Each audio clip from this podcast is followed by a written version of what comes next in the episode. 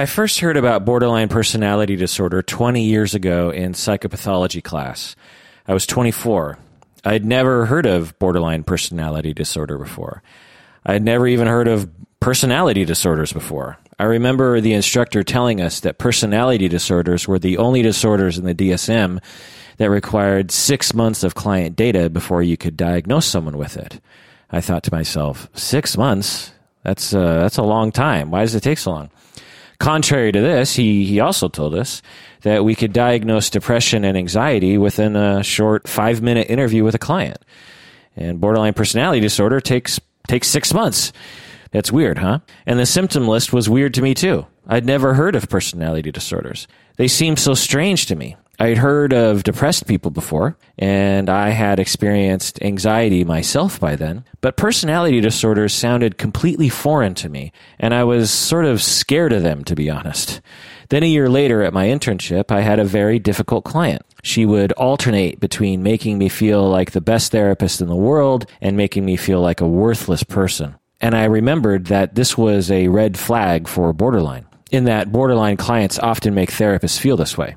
So I began assessing for borderline with this client. And sure enough, after several months and after consulting with experts on borderline, it seemed I had my first borderline client. And then people told me to refer her to someone else because these clients are no fun to work with. But I found that I actually enjoyed the struggle with this client. It felt like real therapy to me. It, it involved all the things I enjoyed about being a therapist. Things like transference and countertransference and projective identification and corrective experiences and the therapeutic relationship and so on. But it was hard, hard work. She was exhausting and frustrating at times. And after our sessions, I often felt mildly traumatized by her. But ultimately, it was highly rewarding to work with her. The struggle was worth it because after months and years, her symptoms decreased. She found that she began to like herself. She found that she was able to trust others for the first time in her life. And my work with her was very meaningful to me in this way.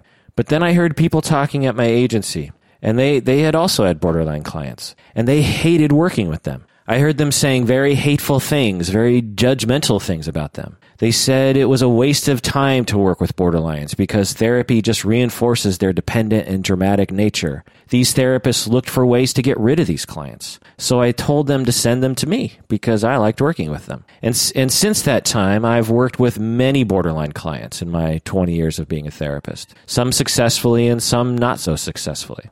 I've read everything I can get my hands on regarding borderline. I've lectured on the treatment of borderline personality disorder, and all of my supervisees eventually need help with a borderline client, if not several borderline clients. I've even had borderline students before, actually that might surprise you that sometimes people diagnosed with borderline who fit the criteria be, they decide to become therapists and so that happens at times too and then i saw borderline personality disorder being portrayed in movies in fatal attraction glenn close's character was identified by some to be indicative of borderline and as a result people thought that borderline people would try to kill you if you broke up with them in the movie Girl Interrupted, the Winona Ryder character was supposed to have borderline personality disorder, but to me, she just seemed a little depressed. And as a result of this popular movie, people got a very inaccurate representation of borderline, in my opinion. Some people even think that Darth Vader is borderline because of the way he behaved as a young man. For example, he loved Obi-Wan and then suddenly hated him. And he intensely loved Padme in a self-destructive manner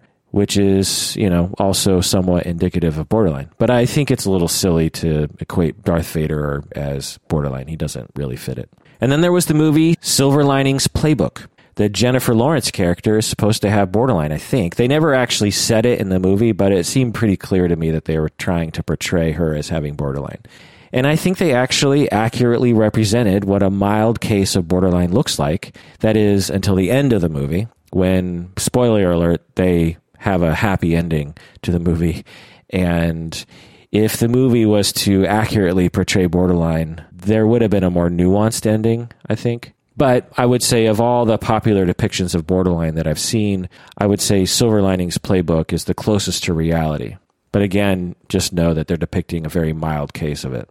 And then I started podcasting, and I would get emails about borderline, like this one from a, from listener Kristen, who is a psychology student, or at least was when she emailed this. She said, Can you do a podcast on borderline personality disorder? I've studied case studies and theories, but still cannot clearly summarize the disorder. I understand supposed causes of borderline personality disorder and that DBT is specifically used as a form of treatment. The clearest way someone has been able to summarize borderline personality disorder to me is someone who cannot take responsibility for themselves. I know there is a lot more to this, and that some therapists see patients with borderline personality disorder as their worst nightmare because of suicide attempts and successes. Could you shed some light on this disorder? That's the end of the email from listener Kristen. And then I recently did an episode on psychodynamic self analysis in which I analyzed my countertransference during a difficult clinical moment with a borderline client. And then a patron of the podcast emailed me.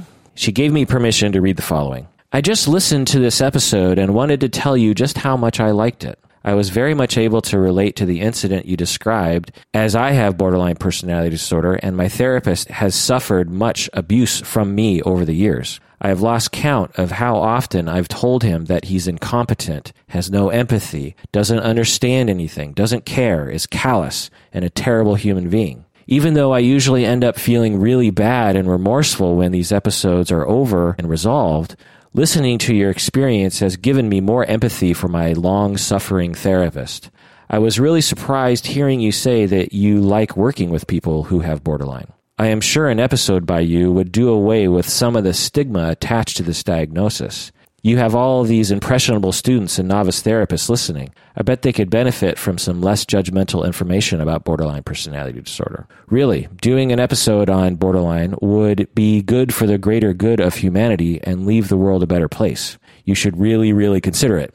And I would be eternally grateful. That's the end of the email from the patron. Well, since you're a patron, your wish is my command. So, in this episode, I will read more from this anonymous email, and I will review the literature on borderline, which goes all the way back to Freud. And I will describe how to understand people with borderline personality disorder and how to treat them and how to cope with them and how to deal with people with borderline traits in your personal life. Welcome to the Psychology in Seattle podcast. I'm your host, Dr. Kirk Honda. I am chair of the Couple and Family Therapy Program at Antioch University, Seattle, and I'm also a licensed psychotherapist. This episode is just for patrons of the podcast, so if you're listening to this and you're not a patron of the podcast, this episode will end before the content begins. If you want to hear the full episode, you have to become a patron of the podcast by going to patreon.com. That's patreon patreon.com to become a patron of the podcast. Patrons of the podcast get access to exclusive episodes like this one, along with other various benefits and swag. And remember that 20% of your monthly pledge goes toward various charities that we support. So again, if you haven't already, go to patreon.com and become a patron of our podcast to get access to this episode along with other exclusive episodes. Hello, patrons. We love you so much for contributing. You are super rad. All right, so let's read this email again. The patron wrote in and said, I just listened to this episode and wanted to tell you how much I liked it. She's referring to the psychodynamic self analysis episode. I was very much able to relate to the incident you described as I have borderline personality disorder and my therapist has suffered much abuse from me over the years. So just chiming in here. It's awesome that you as a patron can admit that you have borderline. Some people have difficulty admitting it because they worry about the stigma and they worry about rejection. So good for you. This shows that your therapist and you have worked hard to help you to feel comfortable saying that. And for some people with borderline, they actually take a lot of comfort in having the label because it explains so much about their relationship problems and also provides a guide for treatment and for uh, making your life better for yourself. So good for you. Getting back to the email. I have lost count of how often I've told him that he's incompetent, has no empathy, doesn't understand anything, and is a terrible human being. So, again, chiming in.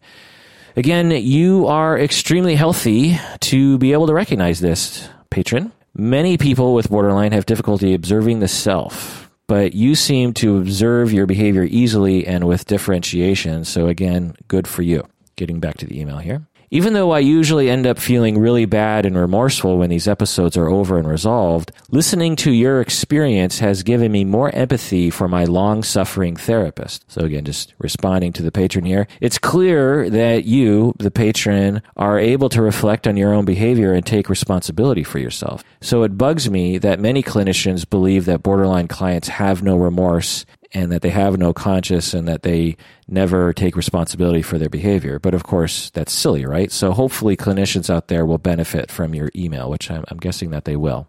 Getting back to your email. I feel inspired to email him and thank him again for everything he's done for me. So just responding to that bit of the patron email. You know, that might actually help. Emailing him to thank him might actually help. I know it's not your responsibility to save him from his difficulties, but but it might actually help. Not only would it potentially help him, but it might be a good exercise for you in that it helps you to deepen the relationship so that you can enhance future corrective experiences in therapy with him. So, you know, it, it, it couldn't hurt. Let's just put it that way. Getting back to your email here, the patron writes in I have been so horrible to him so many times, and while I've improved in that department, I'm still really difficult to deal with. Maybe he's sorry for ever becoming a therapist. I will ask him, but he'll deny it. I mean, how would that sound? Yes, you've made me regret choosing my profession. He can't really say that. So, just chiming in here in response to this a little bit, this is a common borderline worry. Borderline clients often worry that their therapists secretly hate them but this is not likely true. If your therapist has stuck with you through thick and thin, your therapist probably has a deep compassion for you and probably likes you as a person. If they didn't have fondness for you, they would not likely have patience or compassion through all the difficulties. So try to reassure yourself that your therapist not only does not hate you, but actually likes you, because this affirmation will enhance your corrective emotional experience in therapy with him. So feel free to ask him how he feels about you and also trust that what he says if you know he says good things then trust that those are in all likelihood accurate representations of how he feels. It's actually something that I've worked a lot with with borderline clients is helping clients to truly trust that when I say that I have compassion and I care when I say that for the client to truly believe me. There's a part of the client that deeply wants to believe that. And there's another part of the client that is deeply afraid of of even wanting that because they fear that it's not actually true or that it will be taken away. And so they don't want to open themselves up to the vulnerability of that loss. And so they won't accept it uh, altogether. All right. So getting back to the email from the patron, I would love an episode about borderline personality disorder. I like joking with my therapist that he can't kick me out because no one else would take me on once they hear that I have borderline personality disorder. Of course, he's not allowed to kick me out anyway, but it's good to have some solid arguments against it. So just chiming in here. Actually, patron, he can kick you out. I hate to tell you this. There's no law or specific ethical code that prevents a therapist from terminating with a client. Therapists do it all the time for various reasons. It's rare, but it happens. For example, someone just told me that he and his wife were kicked out of marital therapy because the wife was conflictual with the therapist during a session. It happens. But therapists who work with borderline clients are usually the sort of therapists who would never terminate unless the client did something truly awful, like became physically violent or something like that. And for me, I can't remember having ever terminated with a client against their will. But other therapists are different. So your therapist technically can fire you as a client, but if he's the sort of therapist that specializes in working with borderline personality disorder, in all likelihood, he would never ever do that to you in the way that I would never do that to a client. So, not to make you paranoid, but just a little, just a little uh, feedback there. All right, getting back to patron email here. A lot of information out there is very negative, judgmental, and pejorative. It makes me feel bad about myself, and other people with, border, with borderline probably feel bad too. So, just chiming in here. Indeed, I agree with you. There's a lot of terrible things being said about borderline clients. It's really mortifying to hear some of the things I've heard in clinical meetings. It's terrible. I think many therapists feel inadequate, and so they vent their insecurity by attacking their clients. It's really sad to me, actually. And it's evidence of undifferentiation and lack of supervision and consultation. And even non clinicians hate borderline people as well. Here's a quote from the internet. I think I found it on Reddit. I sometimes hate my ex husband who has borderline personality disorder. He made my life a living hell for more than a decade. After being driven to suicide, I decided to leave him, but he still takes no responsibility for his actions. I don't want to have anything to do with him. I have to protect myself, and he has no boundaries at all. Unquote. So that's from the internet. Yeah, there are people out there that despise people with borderline for various reasons. So just getting back to your email, patron email. For example, there's a very popular DBT workbook available by Matthew McKay and Jeffrey Wood, which repeatedly uses the word manipulative, even though Marsha Linehan in her book dedicated several paragraphs about that very word and how using it is detrimental to the therapy and just not applicable in general anyway. So, just chiming in here, yeah, even clinical literature can be hurtful and insensitive and inaccurate when talking about borderline. Absolutely. And it's terrible. It's terrible. All right, so let's get into the history here. I love looking into the history of things. I don't know why, but I do. But before I do, I want to talk a little bit about the label of quote unquote borderline. Writers use different language when discussing borderline. When describing clients, some use the phrase borderline client, or they just refer to the person as borderline, like in the sentence, the borderline went to therapy. But some writers think this is too stigmatizing since it labels the person as borderline, as if that encapsulates the entirety of the person. So they use phrases like, they use, instead, they use phrases like, person suffering from borderline personality disorder, or something like that, rather than saying borderline client or just borderline. In my opinion, I think we should absolutely contemplate our use of language and what our language implies. But I also tend to avoid political correctness.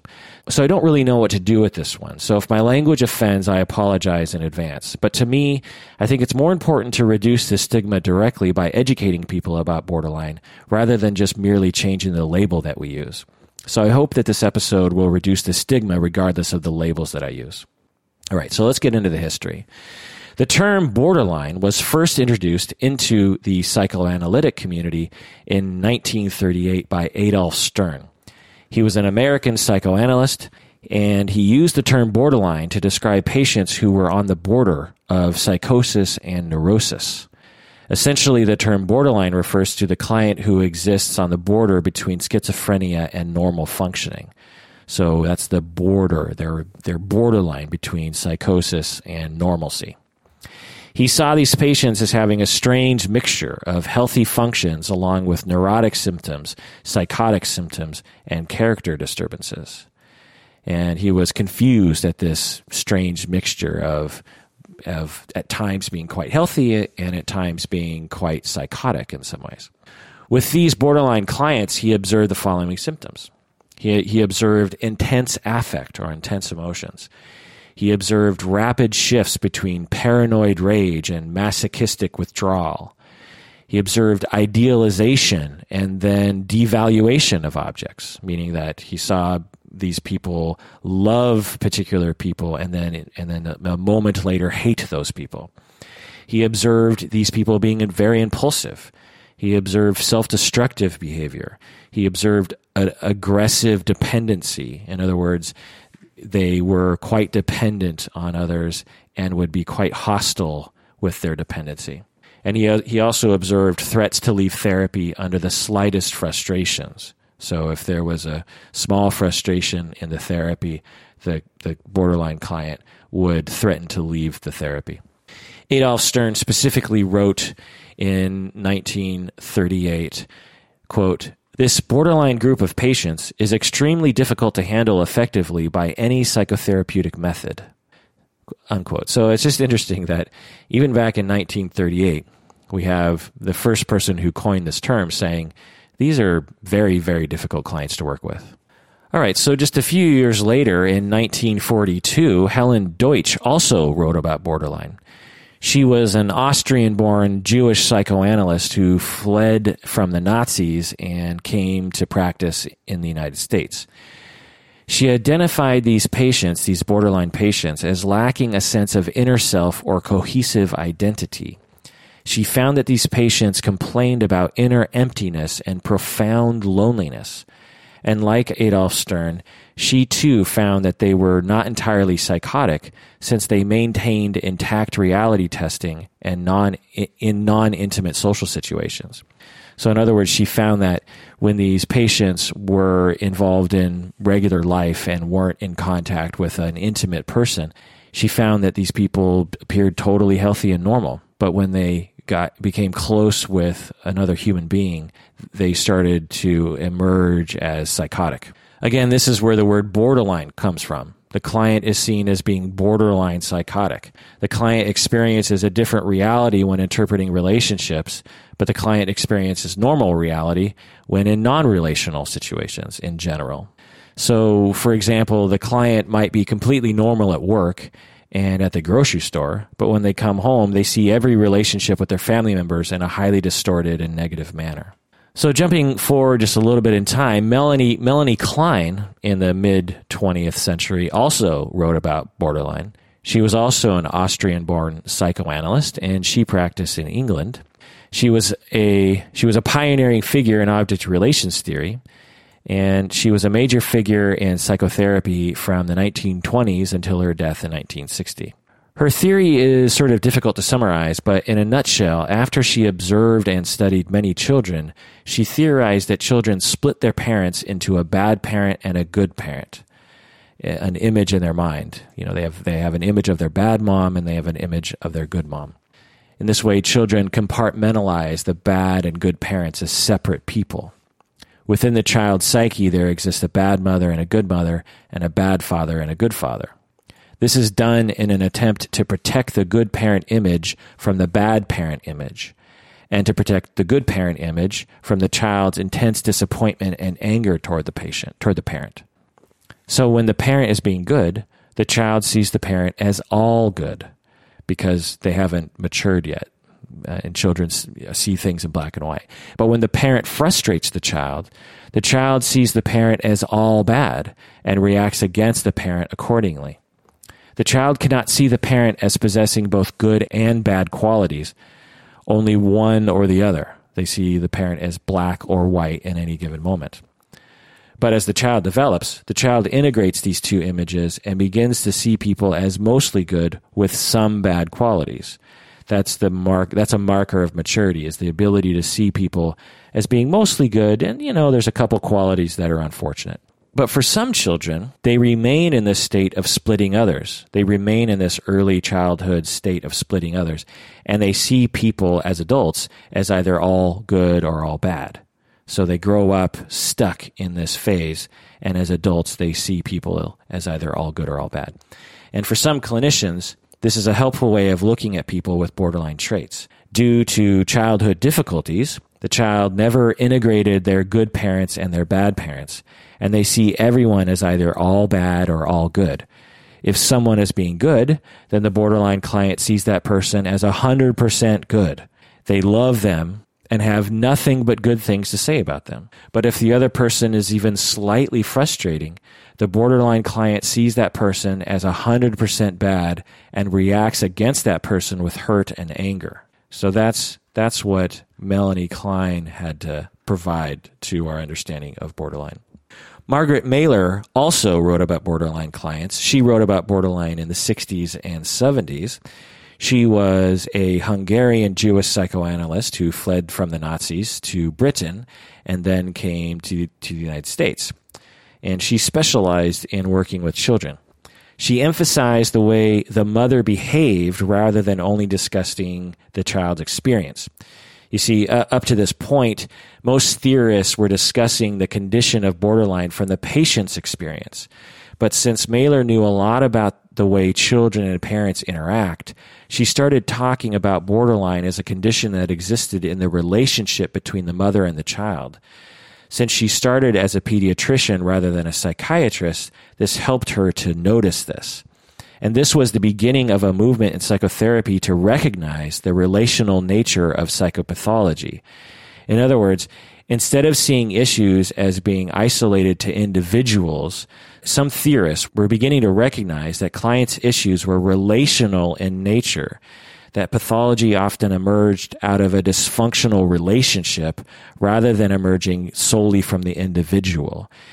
And incidentally, this is the main linchpin of my program, the couple and family therapy program at Antioch University, Seattle.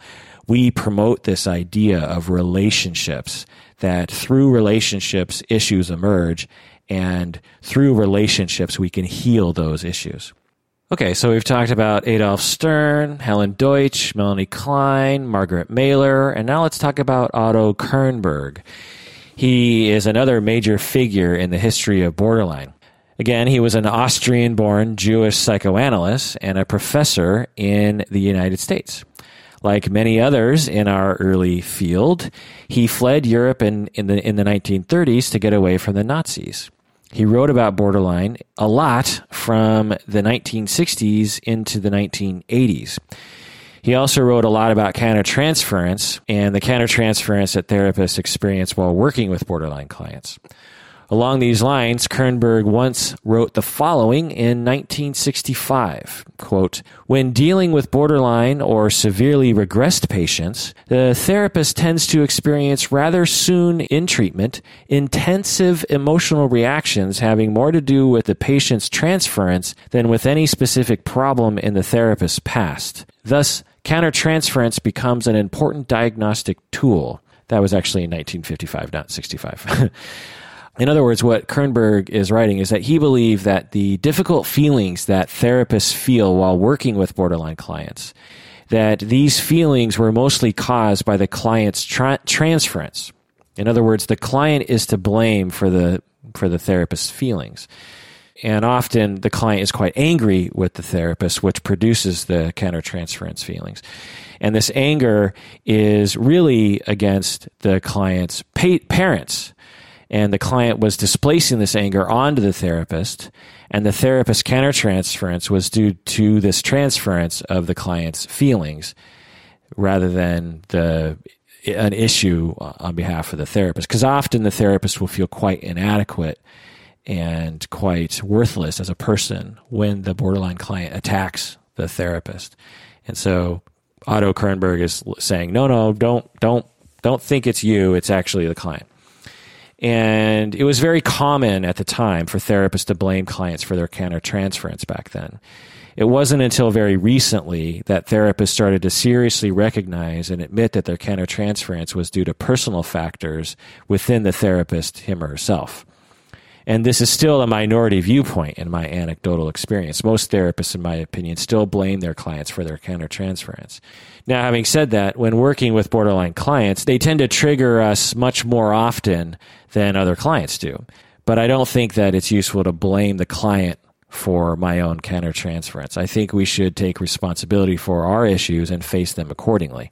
But that's a conversation for another podcast. I mean, I've actually had a podcast on countertransference before. All right. So that's Otto Kernberg. Now let's go to James Masterson, who also wrote about borderline in and around the 1970s. He was an American psychiatrist born in Pennsylvania. And similar to Margaret Mahler, he highly emphasized the mother's role in the development of borderline. He emphasized that borderline clients have a deep fear of abandonment and this is a key, key understanding in, in borderline. And this fear derived, this fear of abandonment, derived from the mother being unavailable during the rapprochement phase in early childhood.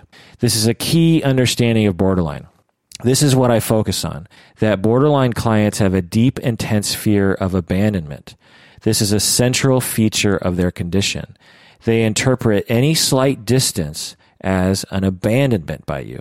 And this makes them feel terrible and alone and afraid, and they react accordingly with anger and hurt. But I'll get more into that later. All right, then around this time when Masterson was writing, in 1980, borderline personality disorder first appeared in the DSM. It was included in the third edition of the DSM, which was published again in 1980. Now, there are many, many more prominent therapists who have written about borderline. There have been thousands of books and articles written about borderline. For example, a review in 1993 found that there were 4,000 articles on borderline, and there must be many, many more now in 2015. For example, when I look to the bookshelf on my right, which only contains, I don't know, about a third of my books, I see that two, two of my books are specifically on borderline. One's called Becoming a Constant Object in Psychotherapy with a Borderline Patient, and it's written by Cohen and Sherwood, published in 1991. And another book here, Countertransference and Psychotherapeutic Technique, teaching seminars on psychotherapy of the borderline adult. Again, this is by Masterson in 1983.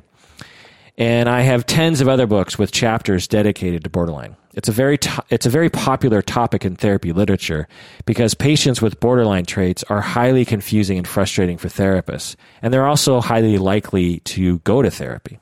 But it would take too long to summarize all the chapters and all the books and all the history, so let's move on.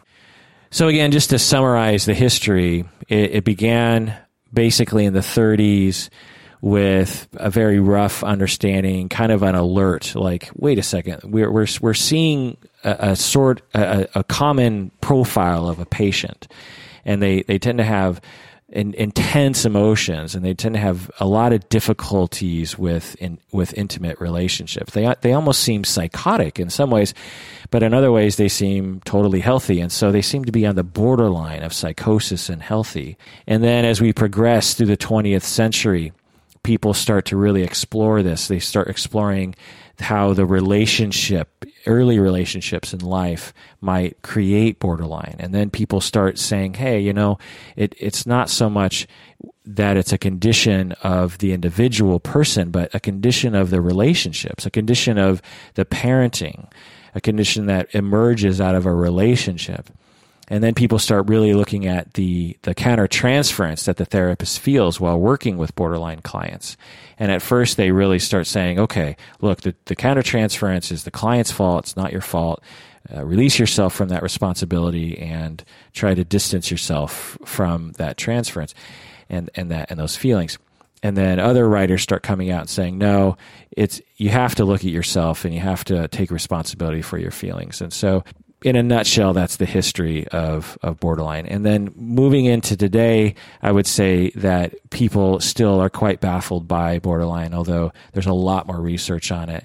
And I would say that of the vast majority of clinicians that I know, really would prefer not to work with borderline clients. You know, you might have an idea in your head of like, oh, people who don't want to work with borderline these these these sort of therapists must be uncaring, callous therapists and that's really not true. I i know therapists who are extremely compassionate people are very loving and very caring but because of the amount of countertransference that a therapist experiences while working with someone who has borderline because of that they won't they even though they're very compassionate and caring they still won't work with people with borderline because because borderline clients can actually traumatize you. The, the emotional field that's created can be very intense. And for some therapists, it's, it's just too much. And it's, it can be quite intense. And so, so it's not, it's not just the uncaring therapists that choose not to work with borderline clients. Having said that, I will also say that some therapists are, you know, on the spectrum of caring, not so caring, and they are not likely to be the sort of therapists that would want to work with borderline clients. And so they are perhaps, you know, more in the CBT camp and that kind of thing. Not that CBT therapists don't care about their clients, but I think if you're in the field, I think you know what I'm saying. Hope I didn't uh, offend any therapists out there. Okay. So that's the history. Now, number two, so number one is history. Number two, how do we understand borderline? You know, how can we describe it? It's very difficult to describe borderline personality disorder. If you ask 10 therapists to describe it, you're, you're going to get 11 different answers. And some clinicians don't even believe that the disorder exists at all. They think it's just a figment of our imagination. Or they avoid the label altogether. They avoid the borderline label altogether because they believe it has too much stigma. But in my opinion, we should try to reduce the stigma rather than deny its existence or to not use the label. Now, you probably know someone or you've known someone in the past who fits the diagnosis of borderline personality disorder. They're often labeled as being psycho or controlling or overly emotional or clingy or dramatic. Some people describe borderline clients as people who feel emotions more intensely or have difficulty regulating their emotions. In the DSM 5, it describes borderline personality disorder as a pervasive pattern of instability of interpersonal relationships. So, again, a pervasive pattern of instability of interpersonal relationships and also instability of self image, instability of emotions. And it's marked by impulsivity beginning in early adulthood and present in a variety of contexts as indicated by five or more of the following. So, again, just to review that, a, a pervasive pattern of instability in relationships, instability of self image, and instability in emotion. And it begins in early adulthood. And common symptoms are frantic efforts to avoid real or imagined abandonment. So, there's that abandonment word. Another symptom, a pattern of unstable and intense interpersonal relationships characterized by alternating between extremes in idealization and devaluation. So, this is what I was talking about earlier a pattern of unstable and intense relationships with people that alternate between the client being extremely idealizing of the person and then extreme devaluing of the person. So in one moment they are totally in love with that person and want to spend all their time with them, and in the next moment they hate that person. And this is exaggeratory to some extent, but but um, this is you know one of the symptoms of borderline in the DSM five. Number three, another symptom, an identity disturbance, an unstable self image or a sense of self. This might be kind of confusing if you don't really understand our field. You know, what's an unstable self image? And I'll get more into that later. Number four, impulsivity in at least two areas that are potentially self damaging. Another symptom of borderline is affective instability or emotional instability. Another one is chronic feelings of emptiness. And if you've never had a feeling of emptiness, you won't know what they're talking about. It's like, well, what do you mean an empty feeling?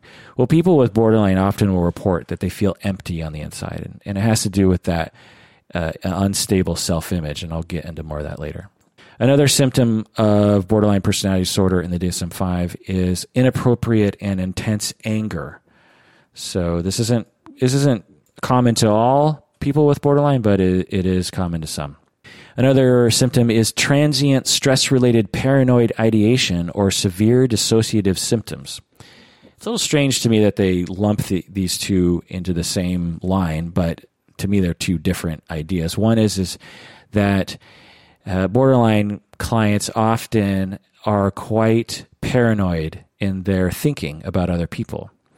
And this is where that psychosis, where that delusional, borderline delusional comes in in that people with borderline will be because they're so worried about being abandoned and because they're so sensitive to being abandoned and because they have this part of them this arrested development in their early childhood when they feel frustrated with someone and when they feel hurt by someone they will tend to rewrite the story in a way that doesn't fit reality that much. And and everyone does this, right?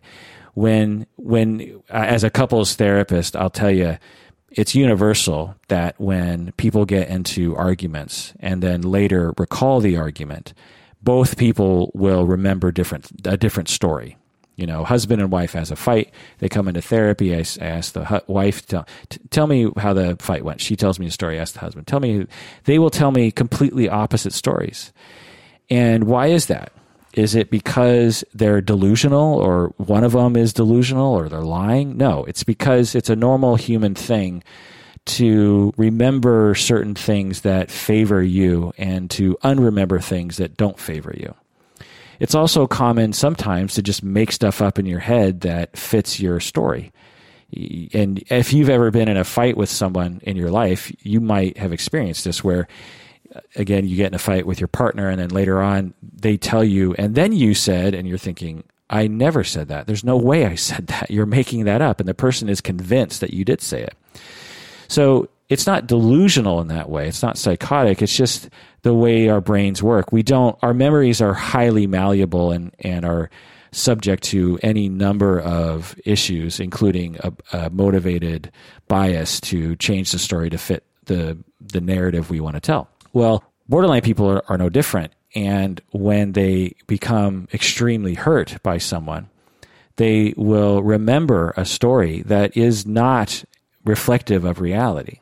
And because they're so hurt and they experience pain so much more than non borderline people, their stories tend to be more distorted. And so it can appear paranoid at times. It can it can it can appear almost schizophrenic at times, and this is where that borderline comes in. You know, they're borderline schizophrenic, they're borderline psychotic, and that's what clinicians observe is the patient will come in and say, okay, last session you said this and this and this, and the therapist is saying, no, I did not say that. There's no way I said that. And the borderline client has said, yes, you did say that. Yes, you did. Well, you know, if that's all you went off of, you would say, well, clearly this person has a thought disorder and they're delusional and da da da da. And but if you look into it more fully, you realize no, they're they're just really hurt, and like anyone, they start remembering a, a particular narrative, and that they become quite convinced of the narrative because it fits the way that they feel, and it's not delusional. It's it's just a symptom of how hurt they feel. And so that's an important understanding, and it, and it it's one of those things that really confuses therapists that I work with. They'll say, "I don't understand why they do this." Well, when you understand how painful it is to be borderline, when you understand the amount of pain that they feel, the amount of interpersonal hurt that they experience, it it's it all makes sense to me anyway. And then this other symptom that they list here in DSM five is severe severe dissociative symptoms and this is due, again, to the amount of pain they feel. When you feel a lot of interpersonal pain, it can be traumatic. And one of the things that your brain can do is to dissociate and to separate yourself from reality so that you can cope. So some people with borderline will dissociate. Will dissociate.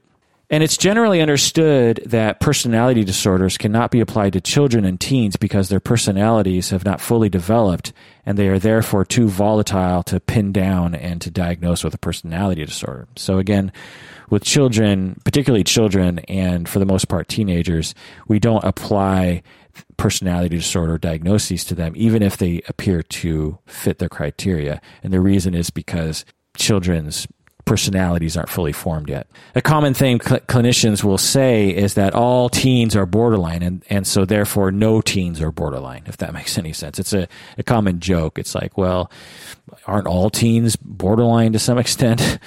Having said that, I have worked with what some clinicians call budding borderlines. In other words, teenagers who are who are becoming borderline. These teens are are much more dramatic than normal. They might use sex as a quick way to get love and attention. They might regulate they might regulate their emotions through cutting. They might binge on alcohol and other drugs to regulate their emotions and their interpersonal relationships. They probably have very difficult relationships with their parents. They might become suicidal and even become hospitalized. They often have eating disorders. They often run away from home. But again, for some teens, this is just a phase and a product of their underdeveloped, underdeveloped personality or a product of their family life. So there's no way to know if this pattern, if, if it presents in a teenager, there's no, there's no way to know if the pattern will persist into adulthood. But I've worked with teens who did eventually demonstrate a persistent and ongoing personality of borderline. I have worked with some teenagers, some budding, some budding borderlines as teenagers that did indeed de- seem to develop the disorder later on. And but I have also worked with the opposite. I've I've worked with some seeming bo- budding borderlines who later on didn't have any of the symptoms, and so you really can't tell when it comes to teenagers. One study found that 30% of adult patients with borderline personality disorder began self harming when they were 12 years old or younger and another 30% initiated self harm between the ages of 13 and 17. So again, 60% of adult borderlines report having cut, having started cutting before the age of 17. So clearly, adult borderlines started their suffering when they were teenagers or even younger. And I assume that borderline personality disorder often emerges when people are young and as and as they experience the intense difficult emotions, they turn to various extreme coping strategies such as cutting. So let's get into the research here. Research finds that misdiagnosis is common with borderline because the DSM does not sufficiently describe the condition and personality disorders are generally difficult to understand. So again, research has found that there's a lot of misdiagnosis of borderline, either people doing false positives or false negatives. The DSM 5 estimates that between 2 and 6% of the population qualifies for the diagnosis. So it's interesting. You know, it's, it's a good chunk of the population, 2 to 6% in all likelihood qualifies for the diagnosis of borderline personality disorder. So it's, you know, it's really quite common. If, if it's, if we say it's 3 or 4%, I think that's what about 1 in 30 or 1 in 40 people will have borderline. The DSM also states that it tends to arise, that borderline tends to arise in early adulthood, and that the symptoms reduce as people age. For example, studies have shown that about 50% of patients with borderline personality disorder no longer qualify for the diagnosis after 10 years. So many borderline clients get better over time, according to research, with or without treatment. Also, research shows that borderline personality disorder seems to run in families. So it seems to have a genetic component, as with many diagnoses. Also, 75% of people diagnosed with borderline personality disorder are female. So again, 70, uh, 75% of those diagnosed with borderline are female, 25% are male. In my field, if you say borderline, people assume you're talking about a female client. But many borderline clients are male, but they're often not labeled as borderline. Male borderline clients often get misdiagnosed with narcissistic personality disorder or antisocial or bipolar or something else. Mostly because many clinicians cannot fathom that a man could have borderline because it's not talked about enough. And the vast majority of descriptions of borderline involve female clients. In fact, I can't remember ha- having read ever a description of a borderline client who was a male. I, I'm sure I've read, but I can't remember one. There's a chance I've never read one, actually. So, okay, I've read you the symptoms in the DSM. And if you're not familiar with borderline, you're probably still confused. I was thoroughly confused when I read the diagnosis for the first time 20 years ago. You have to experience someone with borderline to truly know what it's like. But in, in an attempt to describe it, I thought I would talk in a more real life way about it rather than just, just providing the DSM diagnosis. So there are many stories I could tell you about borderline. And the first thing I'll start with is the common thing that I hear in my field. A common thing I hear in my field is that you should avoid borderline clients because they tend to sue you in court. This is a common belief that people have in my field that borderline clients will find something wrong with you and take you to court for it. I don't know the data on this, but I have I have not found this to be true. But I can see how people would think this because borderline clients can become very angry and that can be very scary to people. And when they get angry and scary, therapists tend to start worrying about a lawsuit because therapists in general are somewhat paranoid about lawsuits. And anecdotally, when it comes to the more extreme borderline clients, they will tend to have a history of legal battles. So for some clients, it, it is something that actually happens, but it's actually not as common as people think. And those legal battles might be custody battles or false allegations of abuse or lawsuits against former employers, that sort of thing. But that's just for those with extreme symptoms. It's not very frequent. Plus, it's not often that they will sue you as a therapist because you don't, you're not likely to get into the crosshairs because you're trying to help. Whereas if you're the ex husband or ex wife of somebody, then you know people take people to court anyway in those situations, and if you have borderline traits, you're more likely to do that as well. Okay, so the other thing you'll hear, and the patron emailing in referred to this, is you'll hear clinicians talking about how manipulative borderline clients are. These clients, these borderline clients, get labeled by clinicians and family members as manipulative and devious, and to some extent, they even get labeled as being evil.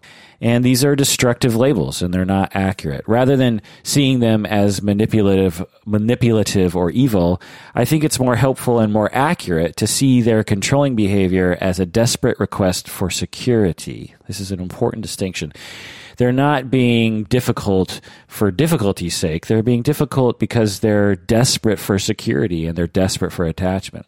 When they feel secure, they don't attempt to control their relationships. But when they're triggered, they feel terrible about themselves and then they become desperate.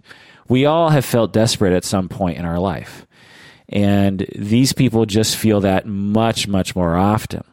For example, let's say your boy, let's say your boyfriend or your girlfriend or your husband or wife or someone close to you. Let's say that person makes fun of you at a party. You're at a party and that person makes fun of you, and you feel humiliated and that you your feelings are hurt. So on the way home with that person, with your husband or wife, you might bring it up. And if your partner says something like, "Oh, come on, can't you take a joke?" then you might feel even more hurt and you might get even more angry and you might not know what to say, so you become quiet. You might be in a bad mood for a while. We've all had moments like this. You're not being manipulative.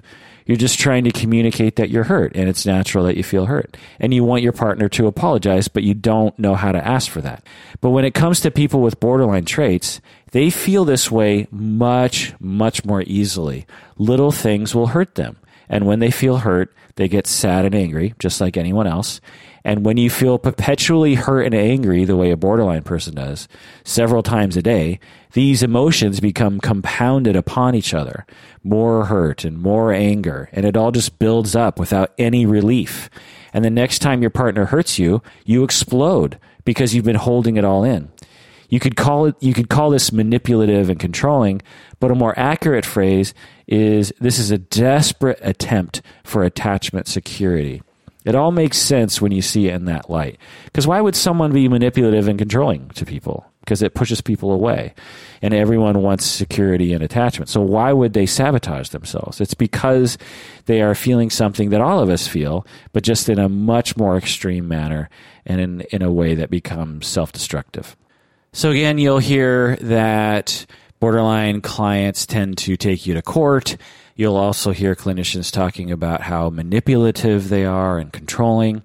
And another thing that we can say is that, and I find this to be actually accurate, is that borderline people, people with borderline traits, they often couple, they often will marry or you know enter into a couple with people who are emotionally distant and withdrawing.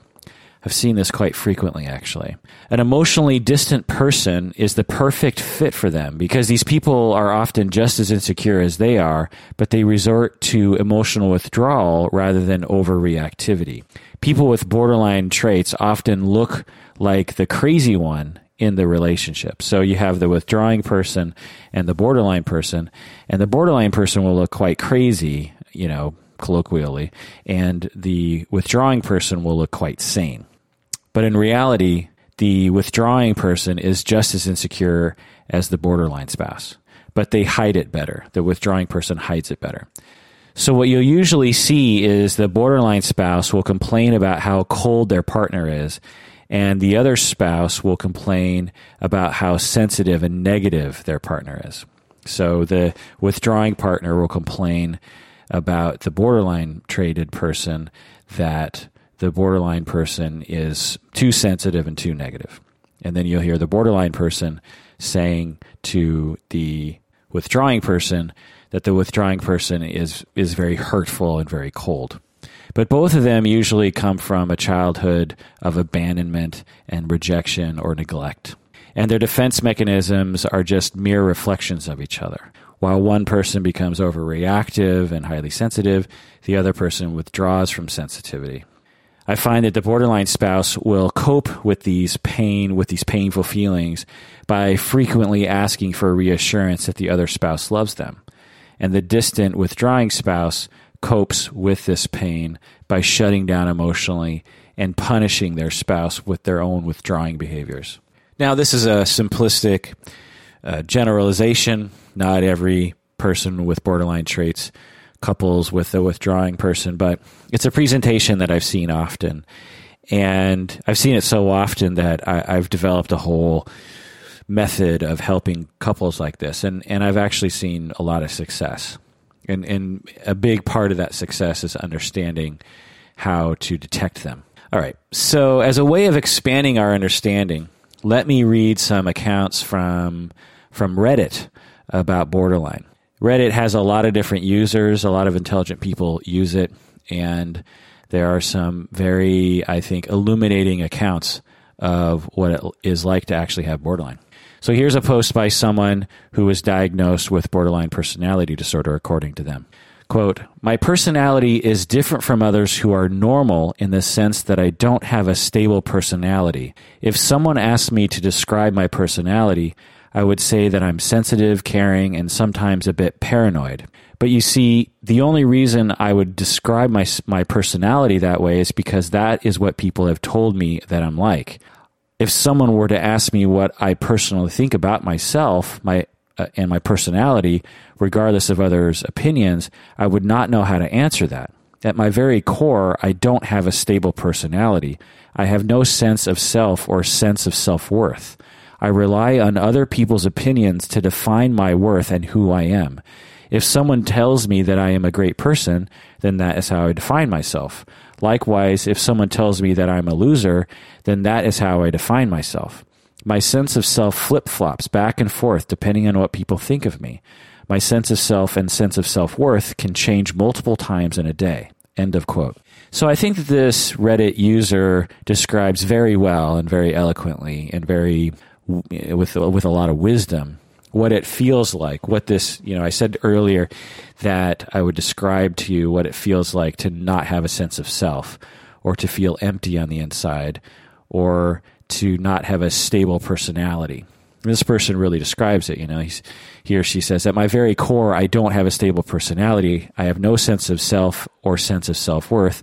I rely on other people's opinions to define my worth and who i am you know, when we're young, this is how we are in general. We don't have a sense of self, but as we grow older, we develop that. And for non borderline people, it might be hard to imagine this, but some people do not have a firm grasp on who they are as a person.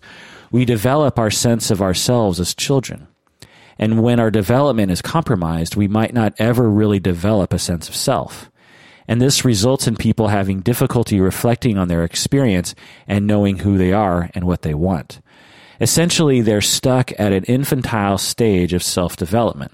You know, young children don't really have a firm grasp on who they are, as I said earlier. They define themselves through others. If mom is upset, then I am upset. If mom is happy, then I am happy.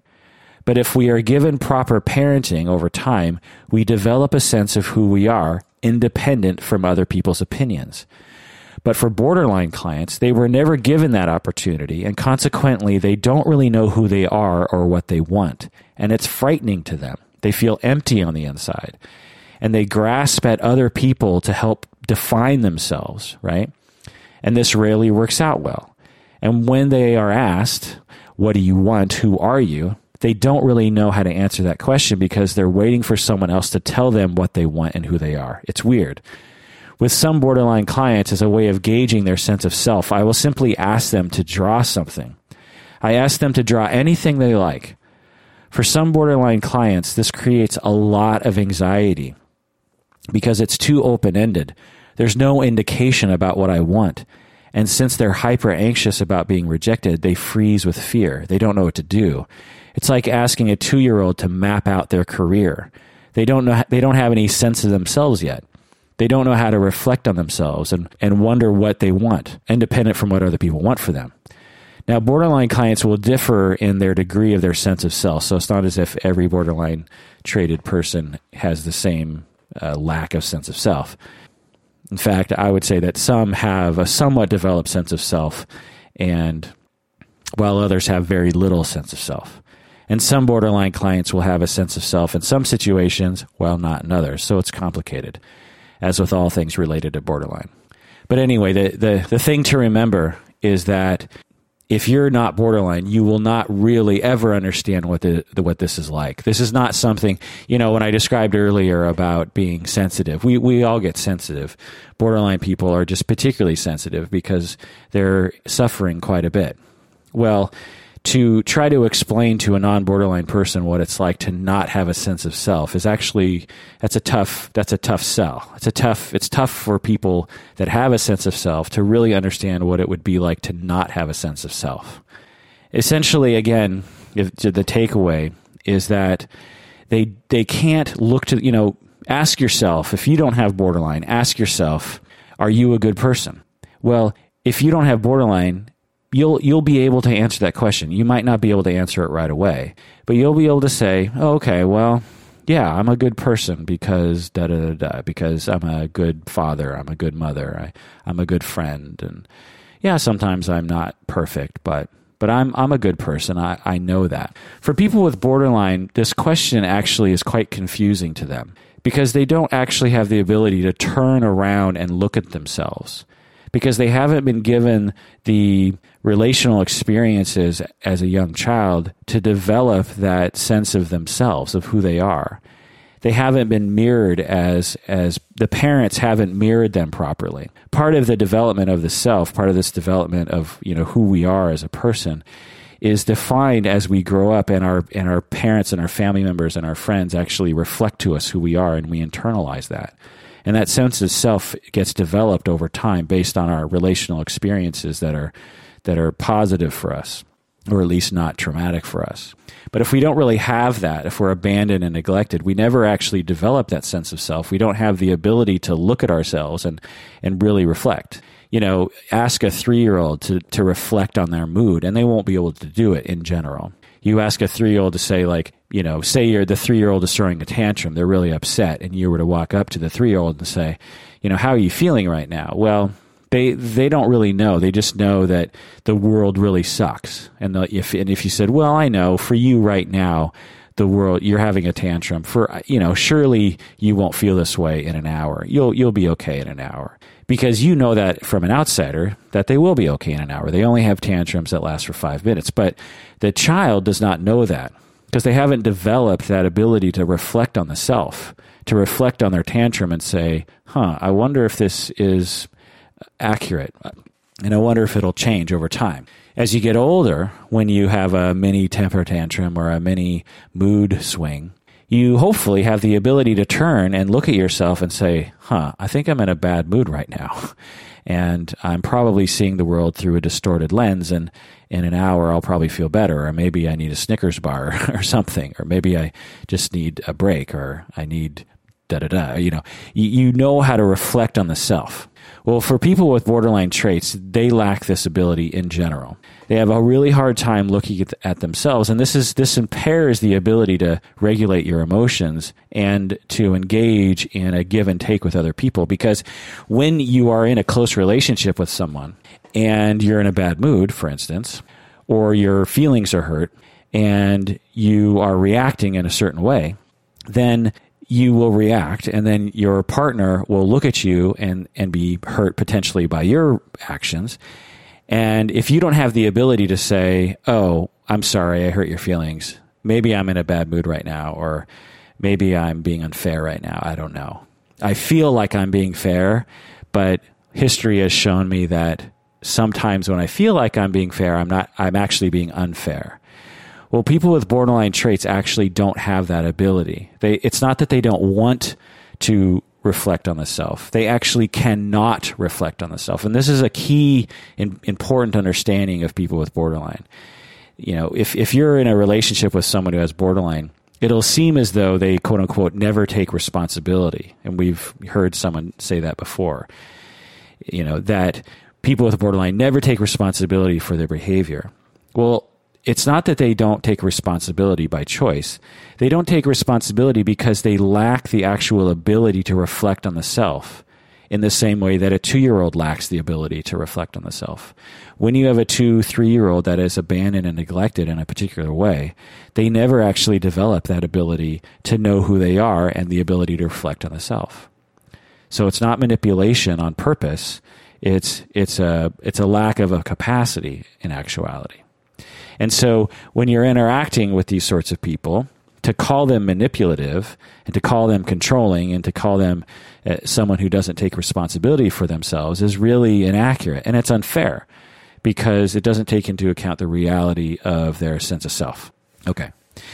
So another common feature that the Reddit person is representing in their post is that borderline clients are quote unquote paranoid at times. The Reddit writer said, I, I'm, I get paranoid at times. That's how she put it. This person is likely referring to the way he or she is paranoid about relationships.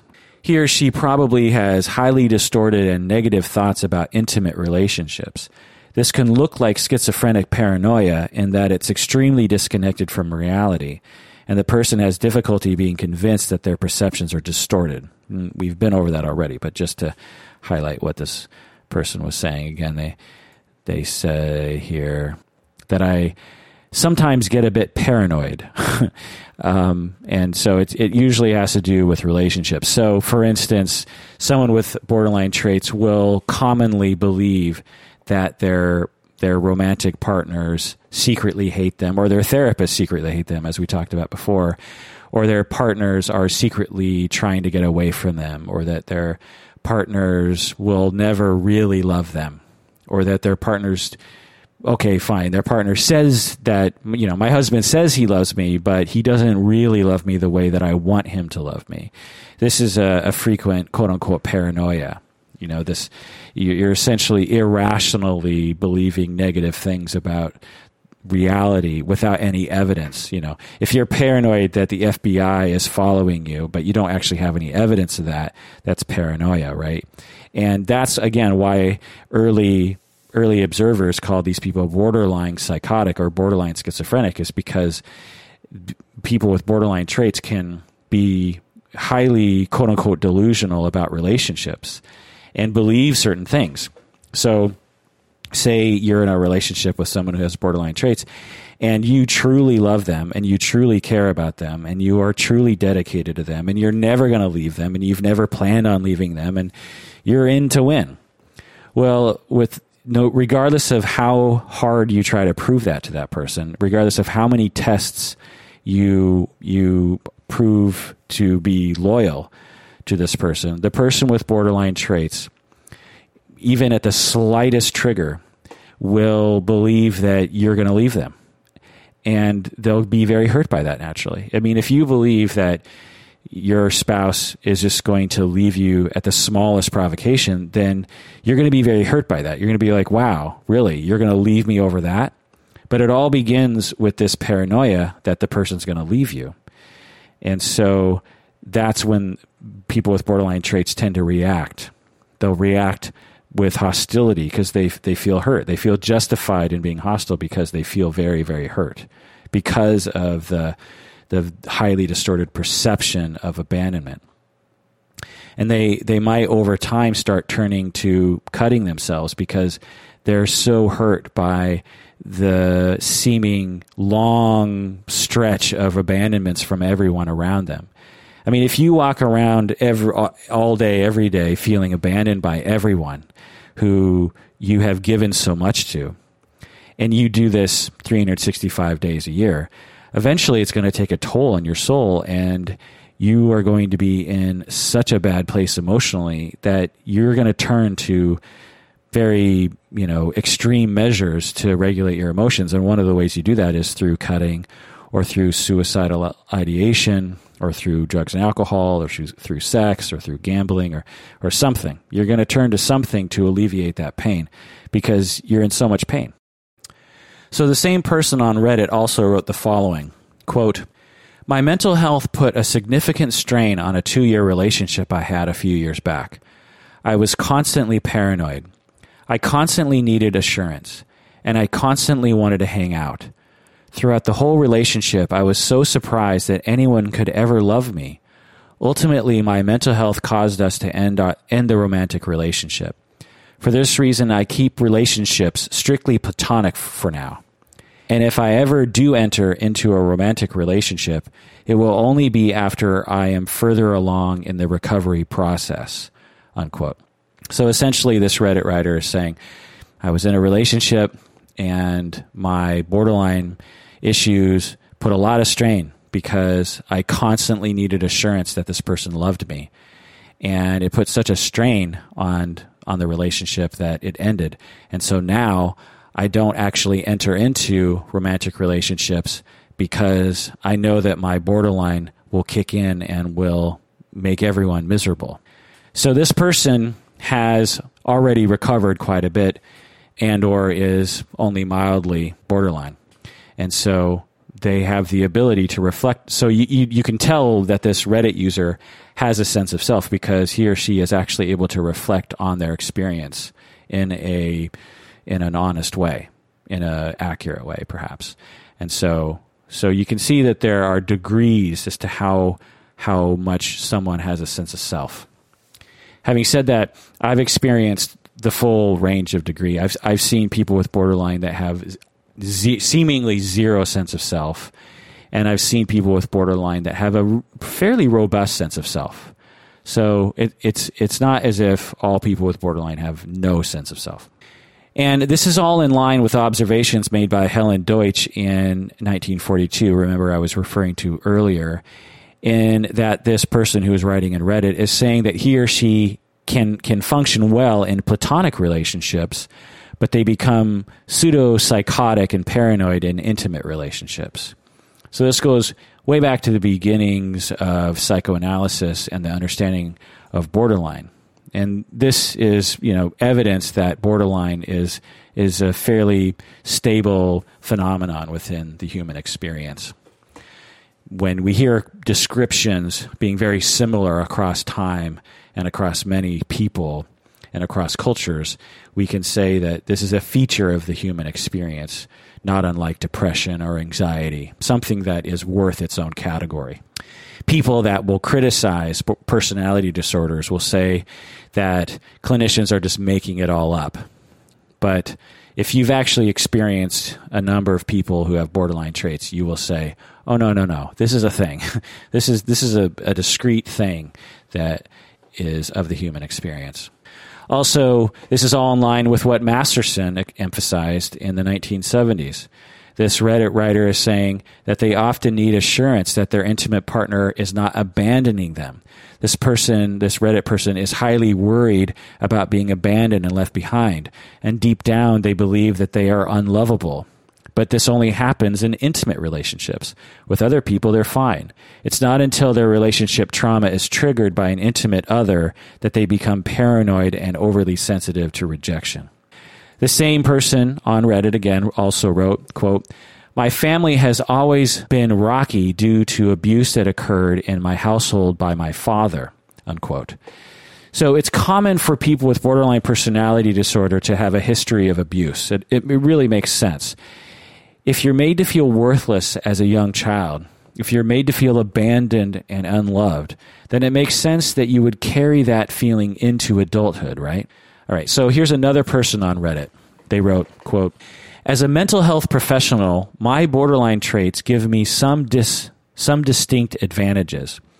I'm very sensitive to how people are feeling, and I often pick up on emotions that a patient may be experiencing when they're not even aware of it. This allows me to be extremely empathetic. Of course, being borderline and working in my field has its drawbacks too. I get extremely emotionally invested in people. It's also difficult to have people who I've developed these strong emotional connections with to be coming and going from my life all the time. Unquote. So this Reddit person is saying that they're a mental health professional and they have borderline. This is this is not uncommon being borderline actually might make you attracted to psychology because as you go to therapy yourself and as you learn about relationships, you might actually say to yourself, huh, maybe I should enter the field and actually help other people with this. Also, as this person is pointing out, which I hadn't ever thought about before, that this person is saying that their borderline traits actually makes them extremely sensitive to what other people are feeling. And be, you know, perhaps because they grew up with a lack of sense of self, they became very good at gauging what other people were thinking and feeling. This is a common trait for people with borderline is that they become very good at reading other people's feelings and read and reading the state of other people and being able to figure out what's going on inside of them emotionally. And what happens because they're so invested in what other people think of them, they pay a lot of attention to that and they become quite skilled. The downside to that is that people with borderline, when they're angry at you, they know how to hurt your feelings very well. This is something that's quite common to people with borderline traits. Is you know, take me for an example. I'll just come clean and say I I'm not on the borderline uh, spectrum, or at least I'm not much. And so, if someone were to get into a fight with me emotionally, I would probably flounder trying to figure out a way to hurt their feelings. I wouldn't be very good at it because I don't do that very often. At least I would hope I don't. So it's not something that I engage in very often, and it's not something I think about. But people with borderline, because they are so frequently getting their feelings hurt, and since they so frequently feel hostility towards other people because their feelings are so hurt, they are frequently in a state where they are thinking about ways to hurt the other person's feelings to get back at them because it's a natural human tendency to seek revenge when you are extremely hurt. And so over time, they become very, very adept at being able to find out what hurts other people's feelings. And as they get to know you, they might even be unconsciously picking up on what hurts your feelings. As I've experienced people with borderline traits in my life, both personally and professionally, I can tell you that the the most hurt I have ever been in my entire life by far has been people with borderline traits. It's quite a distinctive skill that they have to to be able to hurt your feelings even when you know that they're not right. You know, I'm a clinician, so I know when someone has borderline. it's not hard for me to detect it. And yet, even if I can say, no, no, don't listen to them. They have borderline. They're just hurt. They're just, they're just venting. They're, what they're saying about you isn't true. They will find a way to tell me something about myself that actually is true. They'll they know where to push. They know my weak spots. They know the places to push and the way to say it in a way that I will actually believe it and it'll destroy me in that moment. This is another thing that people will talk about when they talk about people with borderline is how how hurtful they can be. You know, they might wor- use words like how evil they can be or how psycho they can be. And again, it's not because they're antisocial and lack empathy. That is not it. It is because they are so hurt. They're so much in pain and they believe that you have abandoned them in a fundamental way. And when someone does that, you feel righteous in striking back. You know, say someone, I don't know, say you're say okay here's a good one say your your spouse your say you're a, a, woman and you're married well just say your spouse your your husband or your wife you're married for 20 years and you you de- you've dedicated your entire life to your spouse and you've you've you know paid their way through graduate school or something and you've cleaned up after them and you've you just given them a lot of stuff and then one day you discover that they've been cheating on you for the entire marriage with like 10 people one day they you you open up their phone and you find all these texts and you start reading and you discover that the entire marriage they've been cheating on you. Well, not a lot of people would say it would be wrong to take your spouse's possessions and throw them out into the a road or to light them on fire or to take his or her favorite thing and destroy it. You know, if you if if your friend came to you and you know your friend she comes to you and says, "Oh my God! So I just discovered that my husband has been cheating on me for 20 years with all these different women, and and I was so angry that I I took his signed baseball by Willie Mays and I I burned it in the fireplace if if you're the friend of this woman, you're not going to say, "Whoa, whoa, whoa." A signed baseball by Willie Mays, what's wrong with you? You're going to be like, "Holy shit, that guy deserved it. That guy deserves much more horrible things to happen to him. You should you should take all this stuff and throw it out into the into the yard. You should post on Facebook about how much of an asshole he is. I mean, that's revenge. That is absolutely revenge. But we as a society tend to gauge re- some revenge as justified. Well, if you if your perceptions are so distorted due to early abuse and abandonment that you feel extremely abandoned by someone in this way, then you are going to feel justified in seeking revenge against that person through hostility or through finding that thing that is going to really hurt that person's feelings. And so that's what the borderline trait will do is that when they perceive wrongly and irrationally and distortedly that they are being abandoned by someone in an extreme manner, it triggers them and they seek revenge and they seek to hurt and they will be hostile and they will say hurtful things. Not because they're hurtful people, but because they feel justified because of how hurt they feel that they've uh, become because of your actions. And but you're sitting over there going, "What did I do? I thought I was being nice, and then all of a sudden, he or she just started hurting my feelings. Why is that?" You know. It, so again, it's common to believe that people with borderline are just evil, but in reality, they're just suffering so much that they resort to those things because who wouldn't when you feel that way when when you feel that you've been hurt that badly by somebody. And, and research shows this. A study by Miskewicz et al. in 2015, this year, found that triggers to borderline personality uh, disorder symptoms include one, being rejected, being betrayed, being abandoned, being offended, and being disappointed. Two, having one's self concept threatened. Three, being in a boring situation. And four, being alone. So again, they these researchers found that borderline personality disorder symptoms, things like feelings of abandonment, and emptiness, and hostility, and impulsivity, and these kinds of and suicidal ideation and self harm. These symptoms are triggered by being rejected by someone, being betrayed by someone, being abandoned by someone, being offended by someone, being and being disappointed in someone or having your self concept threatened, meaning that somebody is saying something about you that threatens your self concept. Or being in a boring situation. I find this to be the most interesting finding of this study that when someone with, someone with borderline personality disorder is bored, that might trigger their their symptoms. And I guess that makes sense because if you're bored, you have to face yourself. And if you don't have a sense of self, then the emptiness can be quite scary and painful. And then that might trigger the symptoms.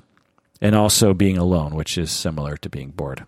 All right. The way I see it basically, this is, this is my formulation of how to understand borderline personality disorder. So, so stick with me on this. The way I see it basically, when children are between 18 months and 30 months, they are struggling with the balance between closeness and engulfment. And as they develop and experiment and work it out, the parent must be able to handle rejection from the child and the neediness of the child. They need to handle both the rejection of the child, because the child will reject them, and they need to be able to handle the clinginess from a child when a child is like desperate for touching and loving and attention. They need to be able to handle both of these extremes in a helpful way. And if you're a parent out there, you totally understand this. Your two year old, your 18 month year old will at times want all of your attention and be very needy. And then at other times, just hate you. And they just want to run free and they they don't want you to touch them and they don't want you to hold them and they reject you completely. This is you know it's a common developmental phase. The children are learning how to manage that distance and and that closeness and so it's an important phase and parents need to be able to handle that uh, effectively and if the parent cannot handle these little little rejections and the annoying clinginess, then the parent will react poorly, which over time does not allow the child to develop correctly. Essentially, these, these children become stuck at this phase of early childhood. Part of their personality is forever stuck as a two year old. And as a result, they are somewhat delusional in the way a two year old is delusional. You know, if, if you tell a two year old that they have to go to bed and they don't want to go to bed, they will fall apart. And it's not an act. They completely fall apart emotionally. Since their personality has not yet developed into maturity, they literally believe that their world is coming to an end. Now, sometimes kids are manipulating, but not always, right? When they're having a genuine tantrum, which they often will have these, they react as if you have committed the worst act of all time against them. You have betrayed them. You know, how dare you make me go to bed? You know, you are the worst parent of all time. And the children, they'll get angry and they'll get rageful. They might even spit in your face. Again, this is very common for two year olds. And there's varying degrees of this. Uh, so when you when you tell them they have to go to bed and they fall apart, they get angry and rageful. They might spit in your face. They might try to physically harm you. They they literally hate you in that moment. They believe their anger is justified because you have wronged them, even though you've given them everything since birth. They don't see that in that moment because they're not mature. They're two years old. They don't they haven't developed that yet you know, you feed them and love them and give them anything they want. But because their personality has not yet developed into maturity, they cannot see you as anything but a horrible person in that moment. When you wrong them and they cross over into the bad parent perception, they can only remember the bad moments and they react accordingly. Well, if children are not parented adequately during this phase, these children might later develop borderline traits or full blown per- borderline personality disorder, which is, which is just an adult version of this two year old phase. Now, before I go on, I want to emphasize that we all have an inner two year old, and we all from time to time have immature tantrums. If you push someone hard enough, they will absolutely exhibit borderline emotional reactivity. It's just a matter of degree for people with borderline personality disorder, they experience this emotional reactivity more often. But it's something that we all do. People with borderline just do it more often because they never felt truly secure in their earlier relationships. And if we, and if we help them feel secure, feel secure, we can help them move beyond this phase. And if you, and if you remember one thing, remember this. People with borderline suffer deeply because they frequently perceive that they are being abandoned and rejected unfairly.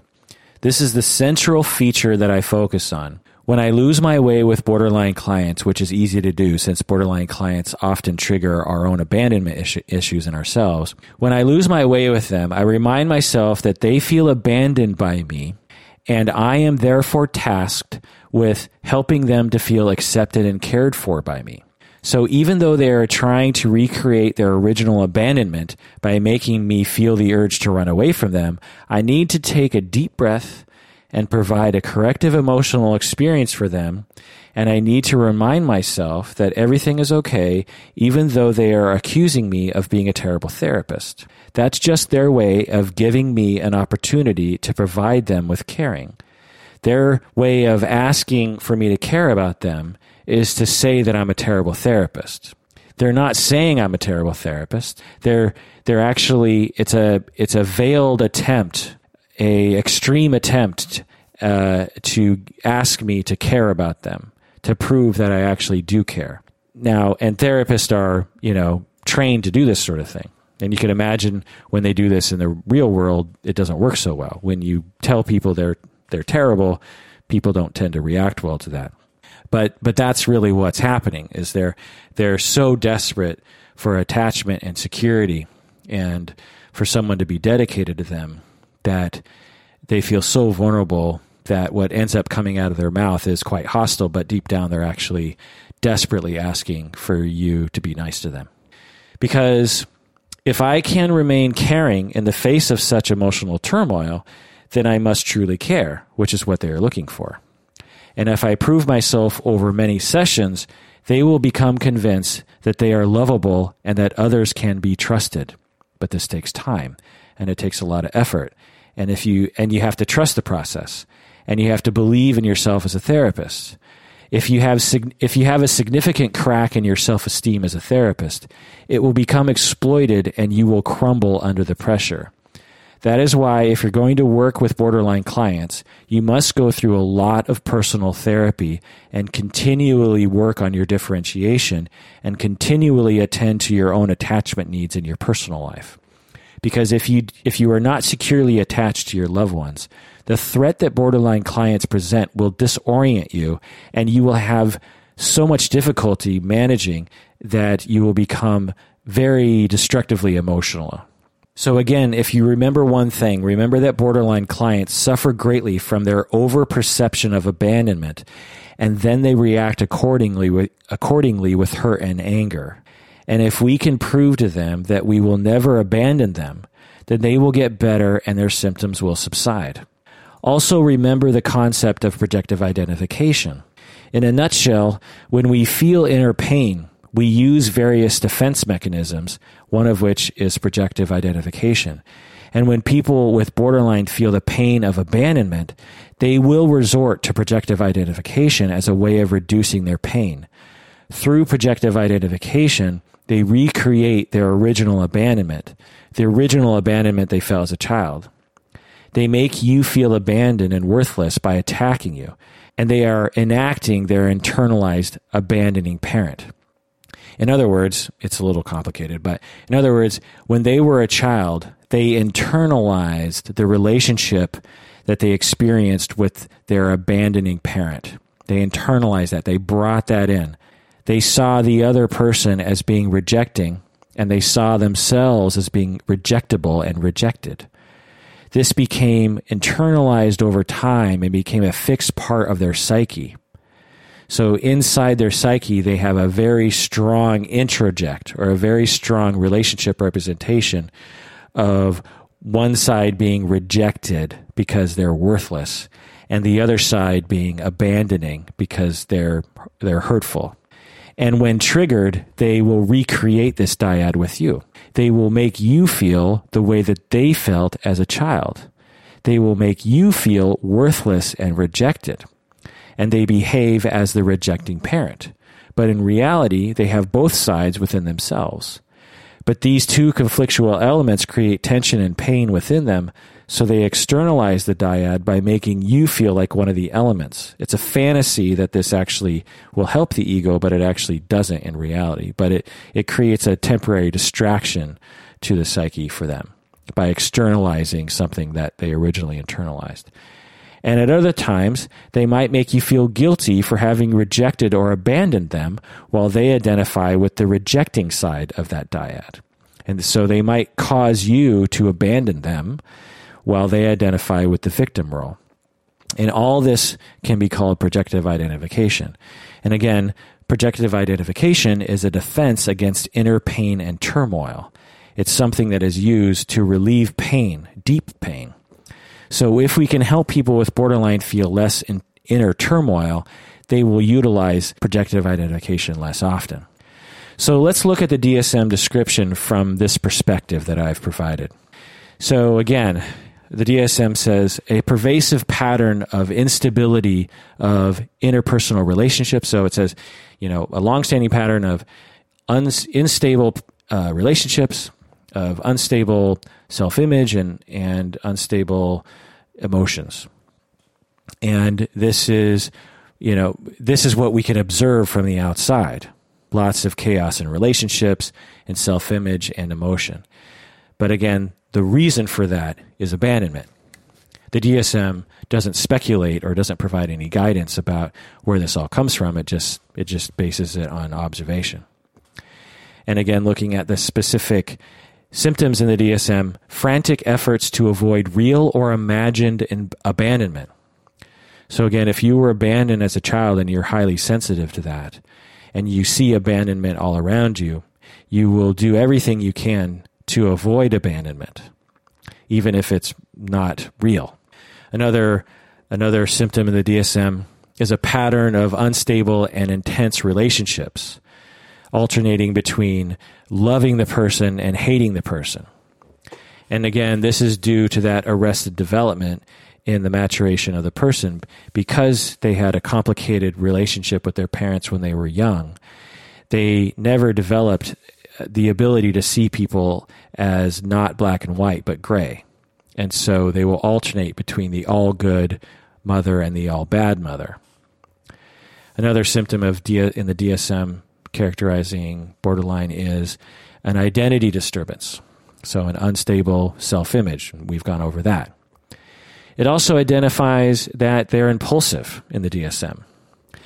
And this one is not related to just brain impulsivity, but when you are suffering and when you have been triggered, you are going to act impulsively either as a way of trying to protect yourself or as a way of trying to distract yourself. So the, so the impulsivity is not because they're just inherently impulsive. They're impulsive because they're suffering. It all comes from that suffering of feeling abandoned by people. Another symptom in the DSM is suicidal behavior, gestures, and threats, and self mutilating behavior. And again, we've talked about this before. When you are suffering so greatly and you can't see any way out, and no one seems to be helping you, then it's frequent for everyone to start thinking about suicide because that will relieve the pain or it will take it away, you know?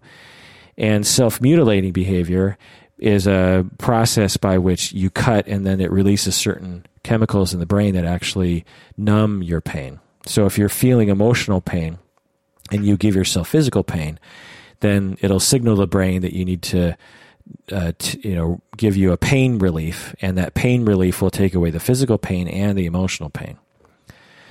So, what sometimes people will say about people with borderline is, oh, they're so manipulative. All they talk about is suicide, and they use suicide to threaten everyone, and they never really actually try to commit suicide. It's all just a bunch of fake manipulation. But again, it's because they're suffering so greatly that they resort to that. Another another DSM symptom here is emotional instability, which we've already gone over. Chronic feelings of emptiness and intense anger. And again, the intense anger is due to the overperception of abandonment. And then the last here is paranoid ideation, which we've gone over, and dissociative symptoms. Okay, so I hope that I've provided some understanding of borderline. We've talked about the history. We've talked about how to see it, how to understand borderline. The third thing I want to talk about is how to treat borderline. Many people in my field actually think that you can't treat borderline. This is a highly ignorant statement, and it's ignorant of the empirical research. In actuality, there are a number of different psychodynamic treatment models that have sh- been shown to be effective with borderline. However, it should be said that classical psychoanalysis is not likely to work, according to empirical evidence. And purely supportive therapy is also not likely to work. So if you're just purely supportive of the client, that's, that's not an effective strategy. And again, classical psychoanalysis will also tend not to work. But research has found that when borderline patients are treated effectively, they can show significant change within just one year so even though many clinicians are saying it, it's you know useless to work with borderline people, according to the research, when they're treated effectively, they can show significant change within just a year. Research has also found that patients with borderline personality disorder have a better prognosis than many patients with mood disorders like depression and bipolar. So again, you know, no one would say, "Oh, that person's depressed, he's hopeless." They would say, "Oh, he's depressed. We need to get him into therapy. We need to get him medication. We need to get him into a group. We need to da da da da." You know, we have hope that we can help this person with depression or bipolar. You know, we we have hope. You know, get him to a therapist. And if you have borderline, same thing. And there's some research that has found that therapy actually is more effective for for borderline than it is for depression, which I can actually say empirically or anecdotally for myself is, is somewhat true. Depression can be quite tenacious. Borderline can as well, but but but it's certainly not a lost cause by any means. Research has also found that in order for treatment to be effective, it must be long term over a number of years, and I have found this as well. that in order, you can't do short term borderline treatment. It has to be long term and meaning over a number of years. Also, research has found that good supervision is critical. The supervision needs to be structured and ongoing, and the supervisor needs to understand borderline personality disorder very well. So, again, research has found that patients can get better, uh, that they can often improve faster than mood disorders, that it needs to be over a number of years, the treatment, and there needs to be good supervision. Regarding treatment specifics, research has found that all effective treatments of borderline personality disorder had the following eight characteristics. So, effective treatments of borderline are well structured. The treatments devote considerable effort to enhancing compliance. Number three, they have a clear focus. Number four, they're theoretically coherent to both therapist and client. Number five, they're relatively long term. Number six, they encourage powerful attachment between therapist and client. Number seven, the therapist takes an active role. Number eight, they are well integrated with other services. So let's go over this again. So, number one, good borderline treatment is well structured. This essentially has to do with the frame of therapy. You can't be all loosey goosey with the frame well structured therapies tend to have regular appointments, say every week, and they tend to happen at the same time every week. And they tend to look the same. They're in the same office. The therapist is very dedicated to providing stability to that time. That the therapist doesn't introduce a whole bunch of new things to it. Some clients might want that and benefit from that borderline clients need stability. So it needs to be very well structured. And the second thing that effective borderline treatments involve is that they're devoted, that they devote considerable effort to enhancing compliance, meaning that a lot of effort is put forth by the therapist to help the client to be compliant with the therapy, meaning that the therapist spends a lot of trying a lot of time trying to help the client to dedicate themselves to the process.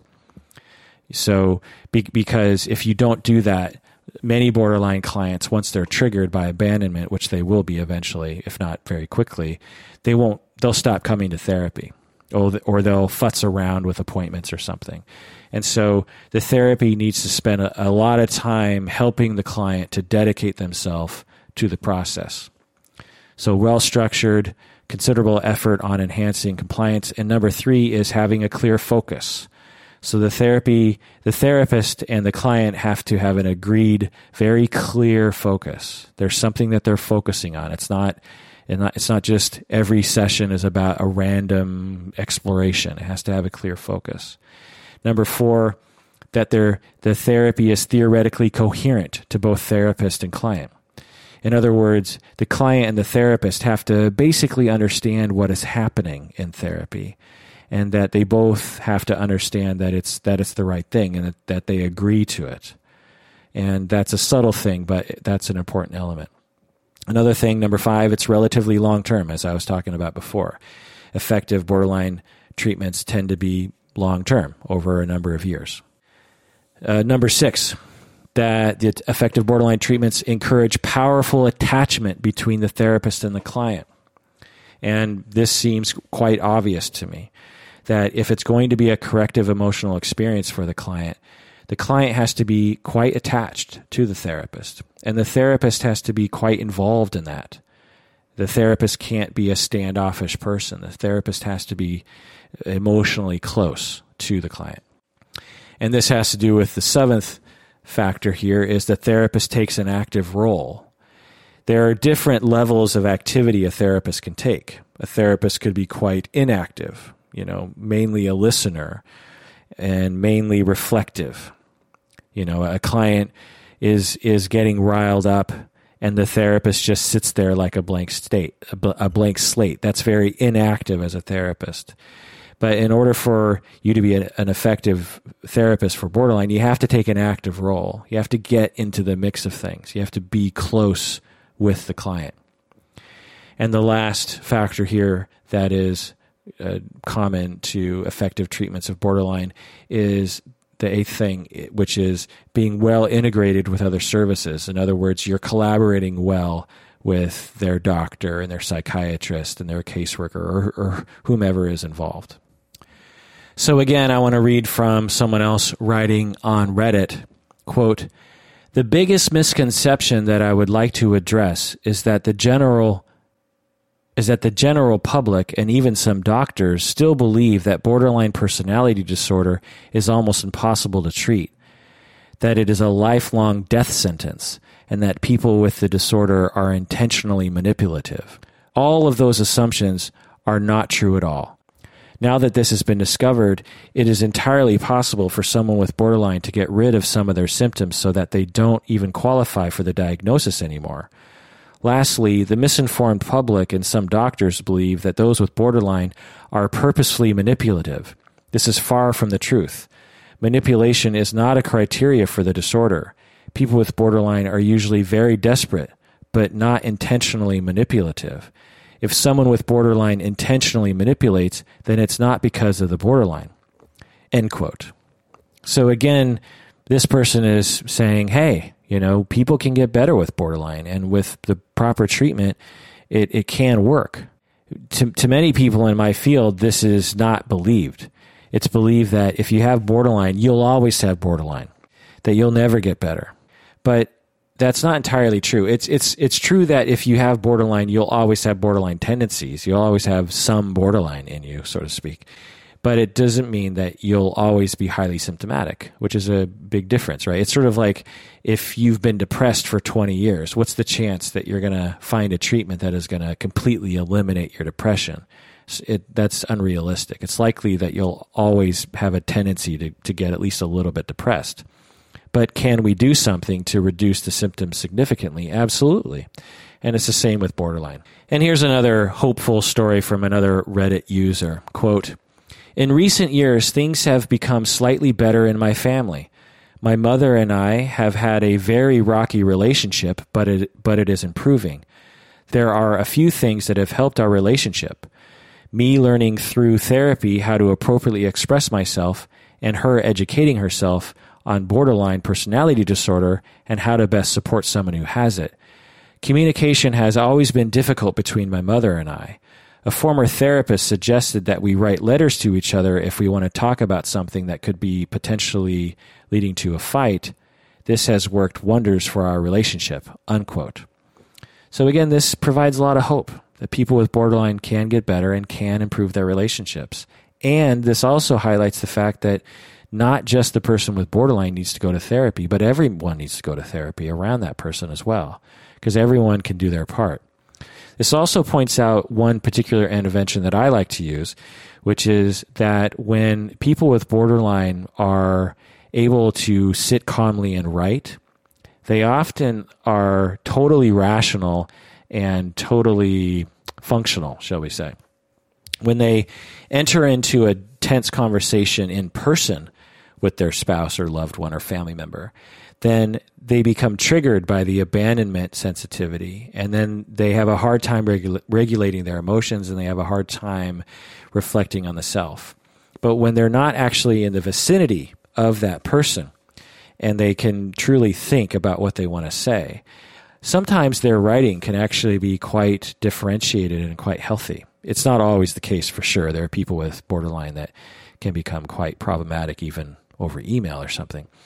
But but some people, if if they're trying to work on things, a good in between measure, but you know, a good way to sort of ramp up to better in person communication is to start with written communication first to see if you can try to uh, effectively communicate in that way. Plus, you can repair a lot of relationships that way. And really, everyone does this, right? You are in a fight with someone and you feel bad about what you did, and then later on you send them an email or you send them a text and you apologize because it might be easier to send that email or send that text because they're not in the room with you and they're not triggering you.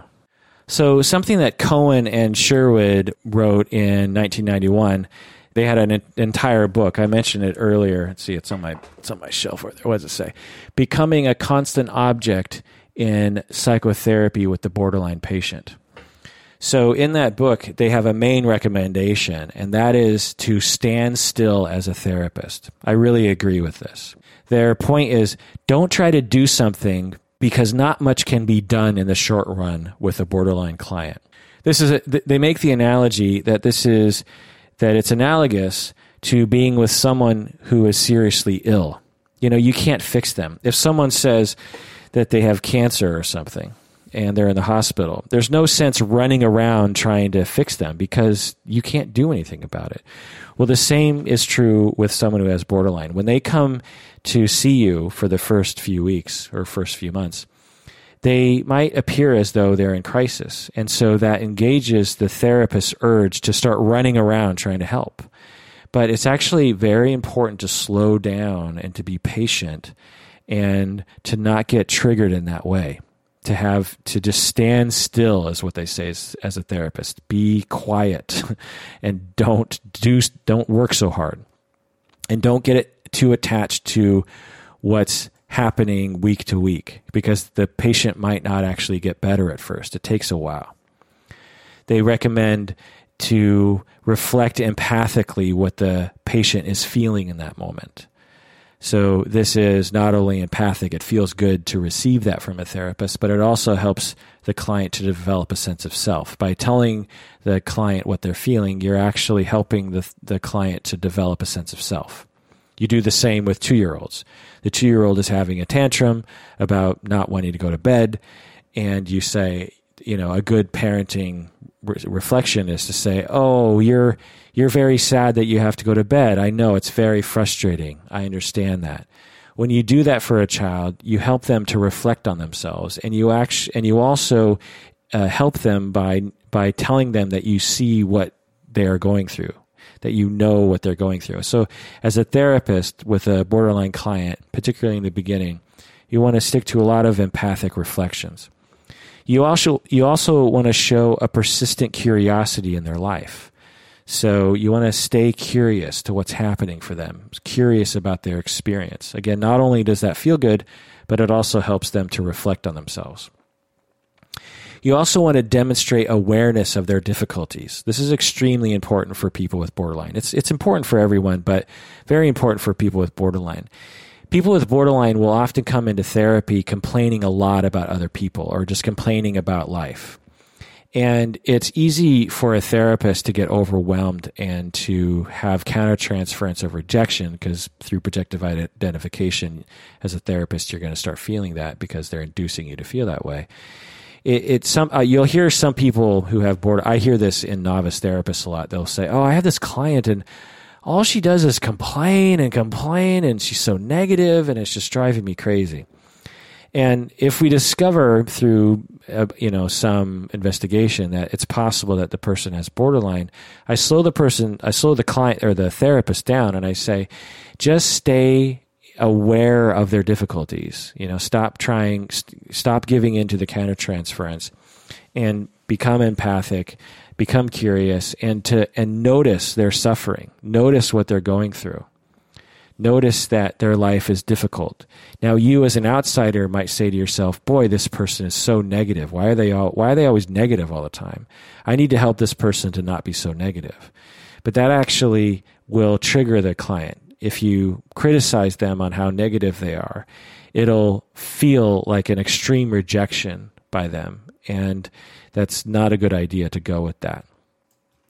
So again, you just want to stand still be empathic, be curious, and demonstrate that you're aware of their difficulties.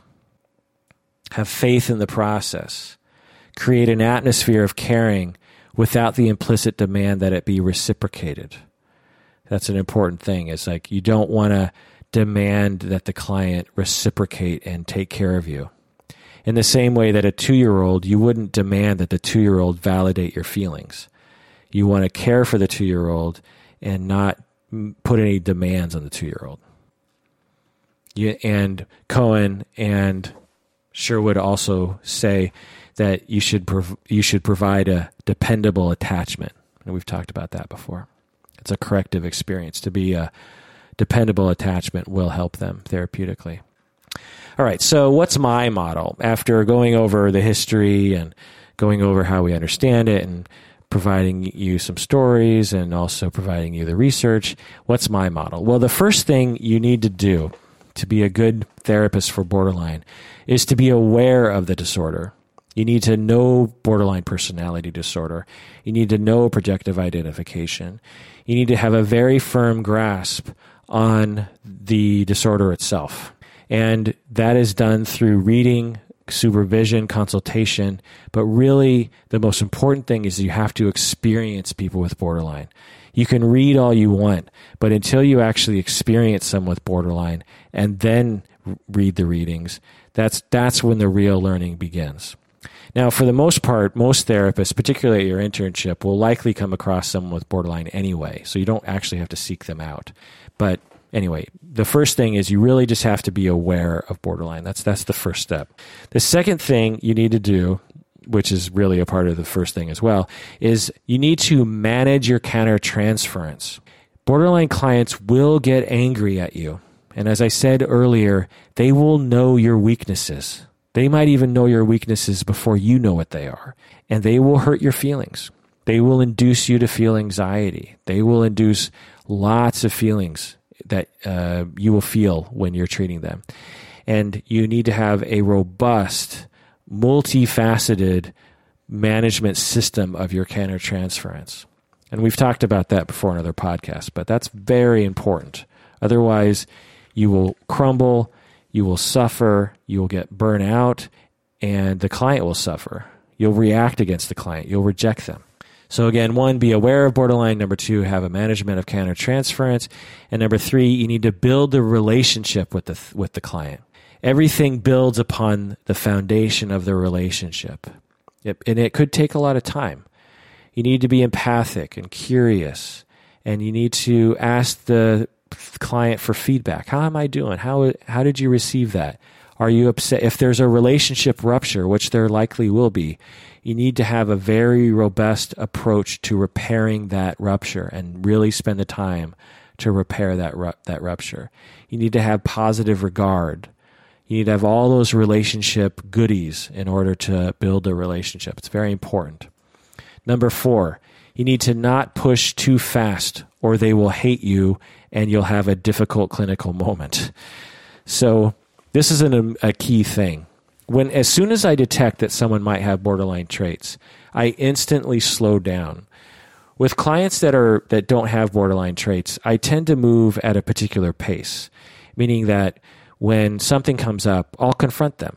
You know, if someone doesn't if someone doesn't seem to have borderline in the first session and they say something like, "Oh, you know, my teenager he he he got one F last year, and oh my God, it just destroyed me. And if if I don't detect a characterological issue, I'll say to the father, I'll say, "Hey, it sounds like you're being a little tough on him. You know, does is is it possible that you have some high expectations there?" And if the father has a good sense of self and we have at least somewhat of a relationship, then my guess is the father will be able to handle that kind of confrontation. And, and although there might be a, a, minor fight, the the client will likely say, "Yeah, well, maybe, maybe I'm being a little hard. I don't know." So I can I can drop something like that in there fairly early without having it destroy the therapy. Whereas someone with borderline, if I were to say that to him, it would be perceived by him as such a rejection and such an abandonment and, and such a betrayal that a, a, confrontation like that, me saying, Hey, I think you're being a little hard on your son, that could be such a threat to our relationship that it might make therapy completely, it might destroy the therapy, basically, because the client might feel so hurt by me that they might not ever come back or they might not ever trust me again. And so you don't want to go too fast with people who have borderline, or else nothing will work. Number five, you want to repair relationship ruptures, as I said earlier. This is extremely important because, as I said, you will have a relationship rupture and you need to repair them. when you make a mistake or you push. So if I did that with a, a, male borderline client and I said, "Oh, it sounds like you're being tough on your kid," and then I get a tremendous amount of pushback from him, and he feels very hurt by me. Well, in the next session, I will need to say, "Okay, I've thought about it." And what I said last week, I realize now that it was really insensitive for me to say that, and I'm really sorry. So you have to be, you have to be sincerely apologetic to your clients. And you don't you're not fake. You're not making stuff up. You're you're actually sorry for hurting their feelings. You don't have to say you were wrong. You don't have to say oh my god i'm so wrong for saying that. You don't want to get into the content of that because that'll just initiate another argument or something but you want to really emphasize that you didn't mean to hurt their feelings and that you care a lot about them and that you made a mistake by saying what you said and that you are really trying hard to make them feel cared about and understood. And in that moment, you made a mistake. And so you really want to apologize sincerely because not only will that help the relationship and repair the rupture, but it also proves to the client that you really care. Not a lot of therapists, or not a lot of people for that matter, ever apologize to people with borderline. And so being apologetic sincerely can be not only a great thing for the relationship if it starts to go askew, but it can deepen the relationship and it can be a tremendous uh, opportunity for a corrective experience for the client. Number six, you want to provide corrective experiences. You want to provide compassion. You need to be patient, but you need to be very patient. But you're essentially trying to help the client to internalize something that they were not able to internalize as a child. You want them to internalize a relationship that is containing, that is loving, that is caring, and that is is um, stable and not abandoning and not betraying. That's good for them. You want them to internalize that. That's what the corrective experience does for them. And that has to be experienced over time. That's why therapy is long term with people with borderline. So again, number one, be aware of borderline. You have to know it. Number two, manage manage your countertransference. Number three, build a relationship. Number four, don't push too fast. Number five, repair relationship ruptures. Number six, provide corrective emotional experiences. This is perhaps the most important thing. And number seven, you want to challenge cognitions. You don't want to do this early in therapy, but you want to eventually start challenging the way that they're thinking. When they say that they're nothing, you want to challenge that and say, You're not nothing, you're something. I, I know that you have a lot of great qualities when they say that you don't care about them. You want to challenge that and say, actually, I do care about you. I care about you a lot. When you say that I don't care about you, that's just not true. Or when they say, no one has ever loved me in my life, you want to start looking for other examples where people have loved them. Because that, that cognition, that belief that no one loves them, is destructive for them. When they come into therapy again once the relationship is very strong, and this could take literally a couple years to develop. But once the relationship is strong, and the client comes into therapy and says something about someone at work, you know, they say, "Oh my God, so you wouldn't believe what someone did at work." And you say, "Okay, well, tell me what happened." And then from the outside, you're hearing the story, and you're thinking that the client might have overreacted or might have created the situation somewhat themselves you might want to start challenging that. You might want to start helping them to understand how their perceptions might not always be accurate. This is the key. When you are working with people with borderline, or as a friend or as a professional, one of the key features that people will say is they will say, they see everything so negatively. Everything is so negative to them. Well, that's one way of putting it. The way I put it again is that they're over they they they over perceive abandonment and rejection from other people. And because they over perceive abandonment, then that leads to them seeing things very negatively. And so a key component of them recovering is helping them very, very slowly at their pace, helping them understand that just because they feel hurt and abandoned does not mean that they're justified in having that feeling. And again, because clients are very sensitive to rejection, a, therapist saying that to a client can actually feel like a rejection and therefore ruin the relationship and then the client runs away from you. So you have to have a very strong relationship and you have to move very slowly with this. but once you have and and you i'm not it doesn't take two years all the time. It could only it could take two sessions to develop enough uh, rapport with a client. And i've done that too. I've i've known borderline traded clients who after a few sessions i can talk this way with them. And again it has to do with telling them helping them sift through their reactivity and helping them to understand that their feelings are not always representative of reality this is something that non borderline people generally understand. Not everybody for sure, but non borderline clients generally understand that their reactions and their feelings are not always accurate. You know, through experience, again, as they reflect on their on themselves, they'll say, "Oh boy, last night when so and so did that." I felt like it was important to start screaming at them. And now when I look back on it, boy, do I regret screaming at that person what was I thinking? Okay, so they have the ability to look back on them on their behavior and their feelings and say, my feelings were not accurate. My feelings in that moment did not reflect the reality of the situation. I overreacted, is what you know non-borderline people will say. Well, people with borderline have a really hard time doing that again because they lack a sense of self because they're very sensitive, and so they they don't look back at themselves and say I overreacted. They say I always react according to what I should be reacting because it feels right to them. The same way that a two year old doesn't look back on their past behavior and regret things because they can't reflect on things yet. And so we need to help clients with that. We need to help them reflect on themselves and try to evaluate whether or not their reactivity has evidence or, or whether it's reasonable or not. And this is a very difficult thing to develop, but it needs to be developed because that ability to reflect on yourself is a key component to well being and to relationships. All right, that was number seven. Number eight, we need to help with emotions. We need to help with emotional awareness and emotional regulation. I won't go into the specifics on that, but I hope you know what I'm saying.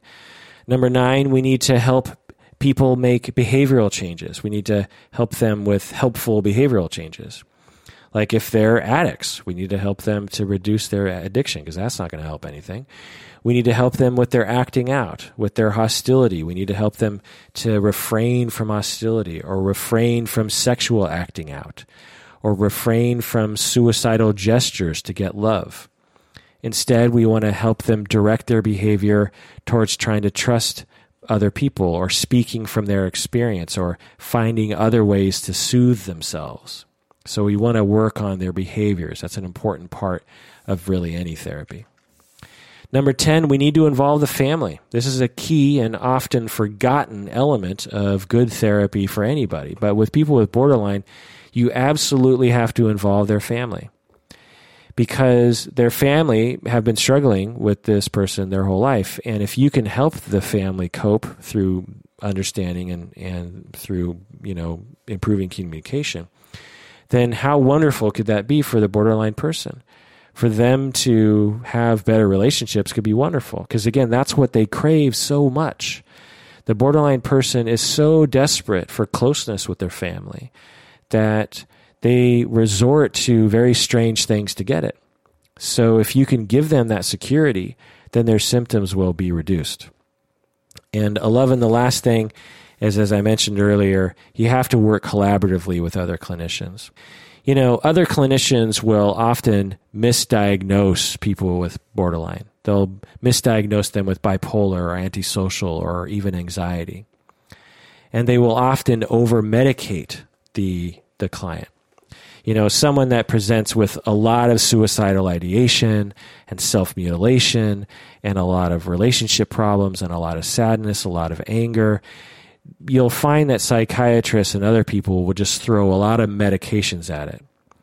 And the patients might not even be aware that they have a personality disorder themselves. They might actually think, oh, I, I'm very depressed and I need these medications. So they might seek help for the depression or anxiety, which are just symptoms of the borderline. Also, clinicians may be reluctant to diagnose someone with borderline because of the stigma. So they avoid it and they give meds for depression and anxiety rather than saying it's possible that you have borderline personality disorder. because borderline has so much stigma, the clinician might avoid even bringing it up with the client. Also, patients with severe borderline personality disorder might experience significant transference with different clinicians. In other words, uh, people with severe borderline might hate one clinician and love another clinician. And this can create a lot of anxiety for the clinicians who are trying to work together. And when clinicians are anxious, they might overprescribe as a way of pleasing the patient and trying to get the patient out the door. Also, some borderline personality disorder patients present with a lot of suicidal ideation and behavior, and this can freak out clinicians, which can result in overprescription of medications. So, this is something that I've seen a lot is just massive amounts of, of, of medications for people with borderline. And it and it's not necessarily a bad thing, but it, it often the side effects often are not helpful to the treatment. So if you first start working with someone who has borderline, you want to start working collaboratively, slowly over time, trying to really figure out if all those medications are actually helpful. So, again, to review my model here one, awareness of borderline. Two, manage your countertransference. Number three, build a relationship. Number four, don't go too fast. Number five, repair relationship ruptures that they, you know, because they will happen. Number six, provide corrective emotional experiences. This is the key. This is the most important thing. Number seven, you want to challenge unhelpful cognitions. Number eight, you want to help with emotional regulation.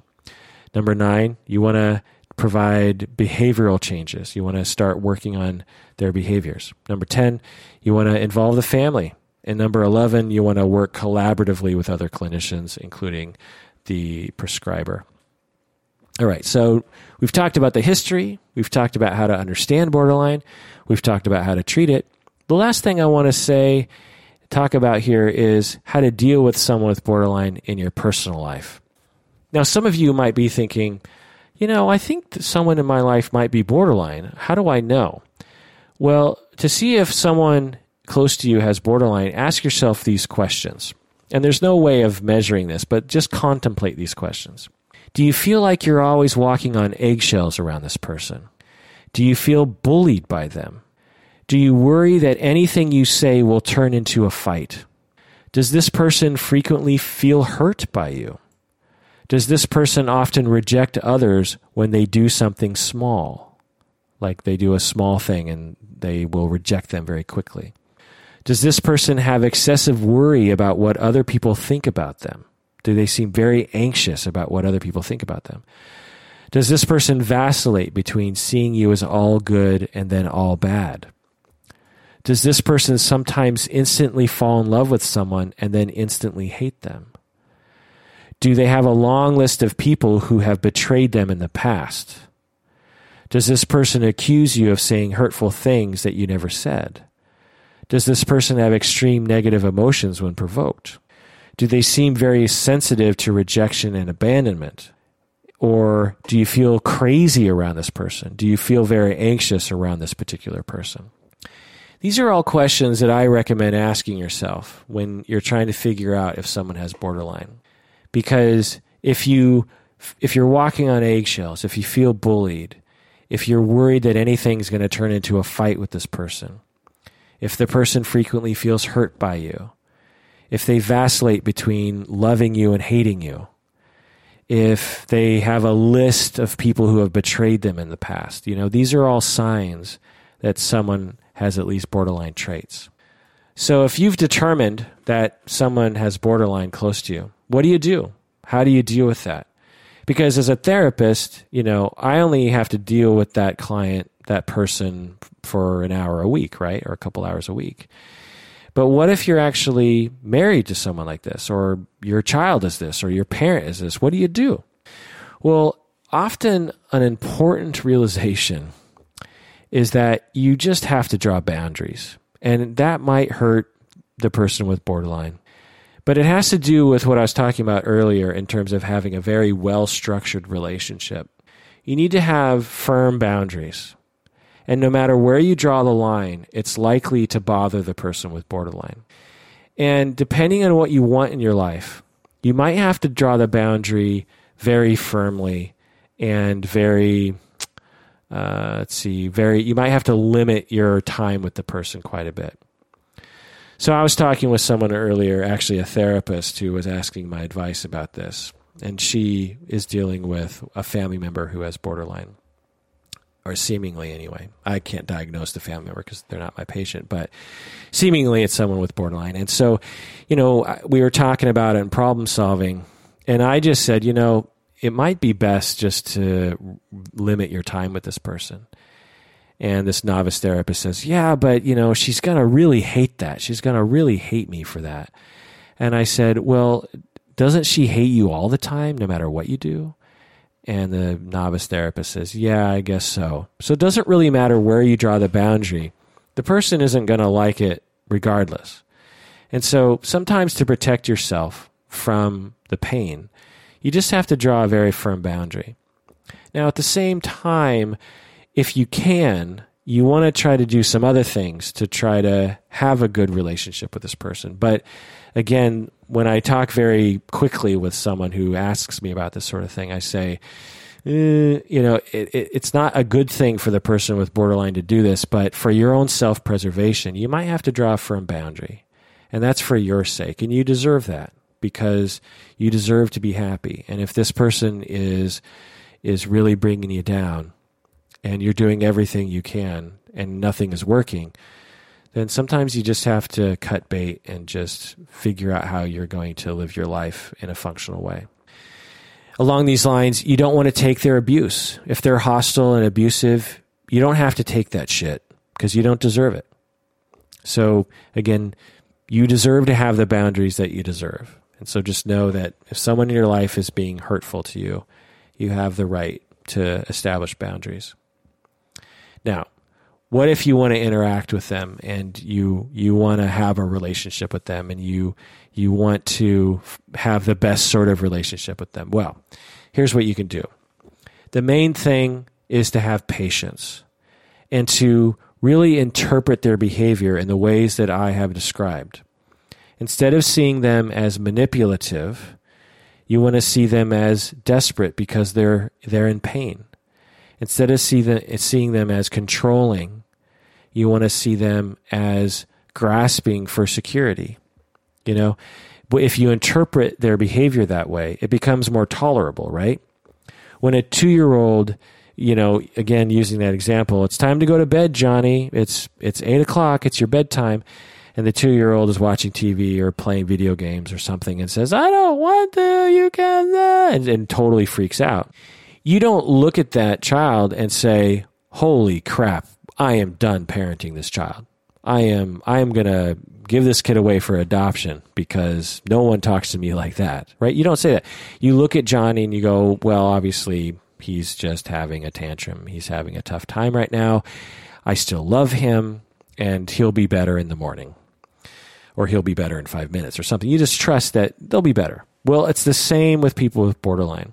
When you trigger them, usually, in all likelihood, in, in the not too distant future, the person with borderline, their the triggering event will subside and they'll recover. And they won't feel as hostile towards you as they do in that moment. Another thing that might help is try to be as literal as possible it really just depends on the borderline person, but sometimes it can help to be very literal, to say things very explicitly. Like, okay, it sounds like you're saying that you feel like I have hurt your feelings. Is that right? Okay, well, I'm really very, very sorry for that. And I care about you a lot. So you're being very concrete and very explicit in your language if you beat around the bush with someone who has borderline, they might not get the message. So you might have to be very straightforward with them. Also, you want to try to forgive them. You want to try to understand them that, that they're actually suffering quite a bit. You know, an analogy, it's not an, it's not an exact analogy, but if again, someone was just diagnosed with terminal cancer and they're in a very bad mood and they are in despair and you come to them and they're in the hospital and you say, Hey, how's it going? And they say to you, What do you mean, how's it going? I was just you know, it's going terrible. The the hospital sucks, my doctor sucks, the, the TV sucks, the food sucks, everything sucks, my life sucks. Well, you're not going to go, well, fuck you then, and walk out of the hospital room. You're going to have patience with that, and you're going to forgive that because you understand, whoa, this person is suffering. They were just told that they're going to die soon.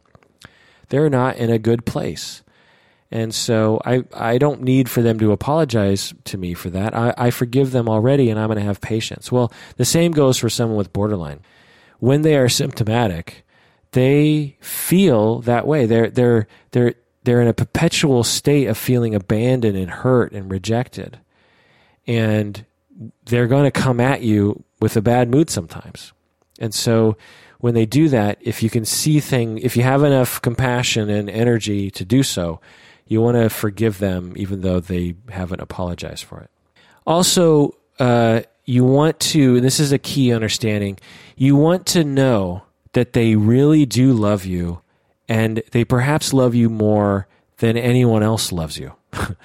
it, because they have been so abandoned in their life, they are more desperate for closeness than anyone else. That's why when they finally find an attachment that feels good to them, they completely latch on to that person because they're so thirsty for security and acceptance.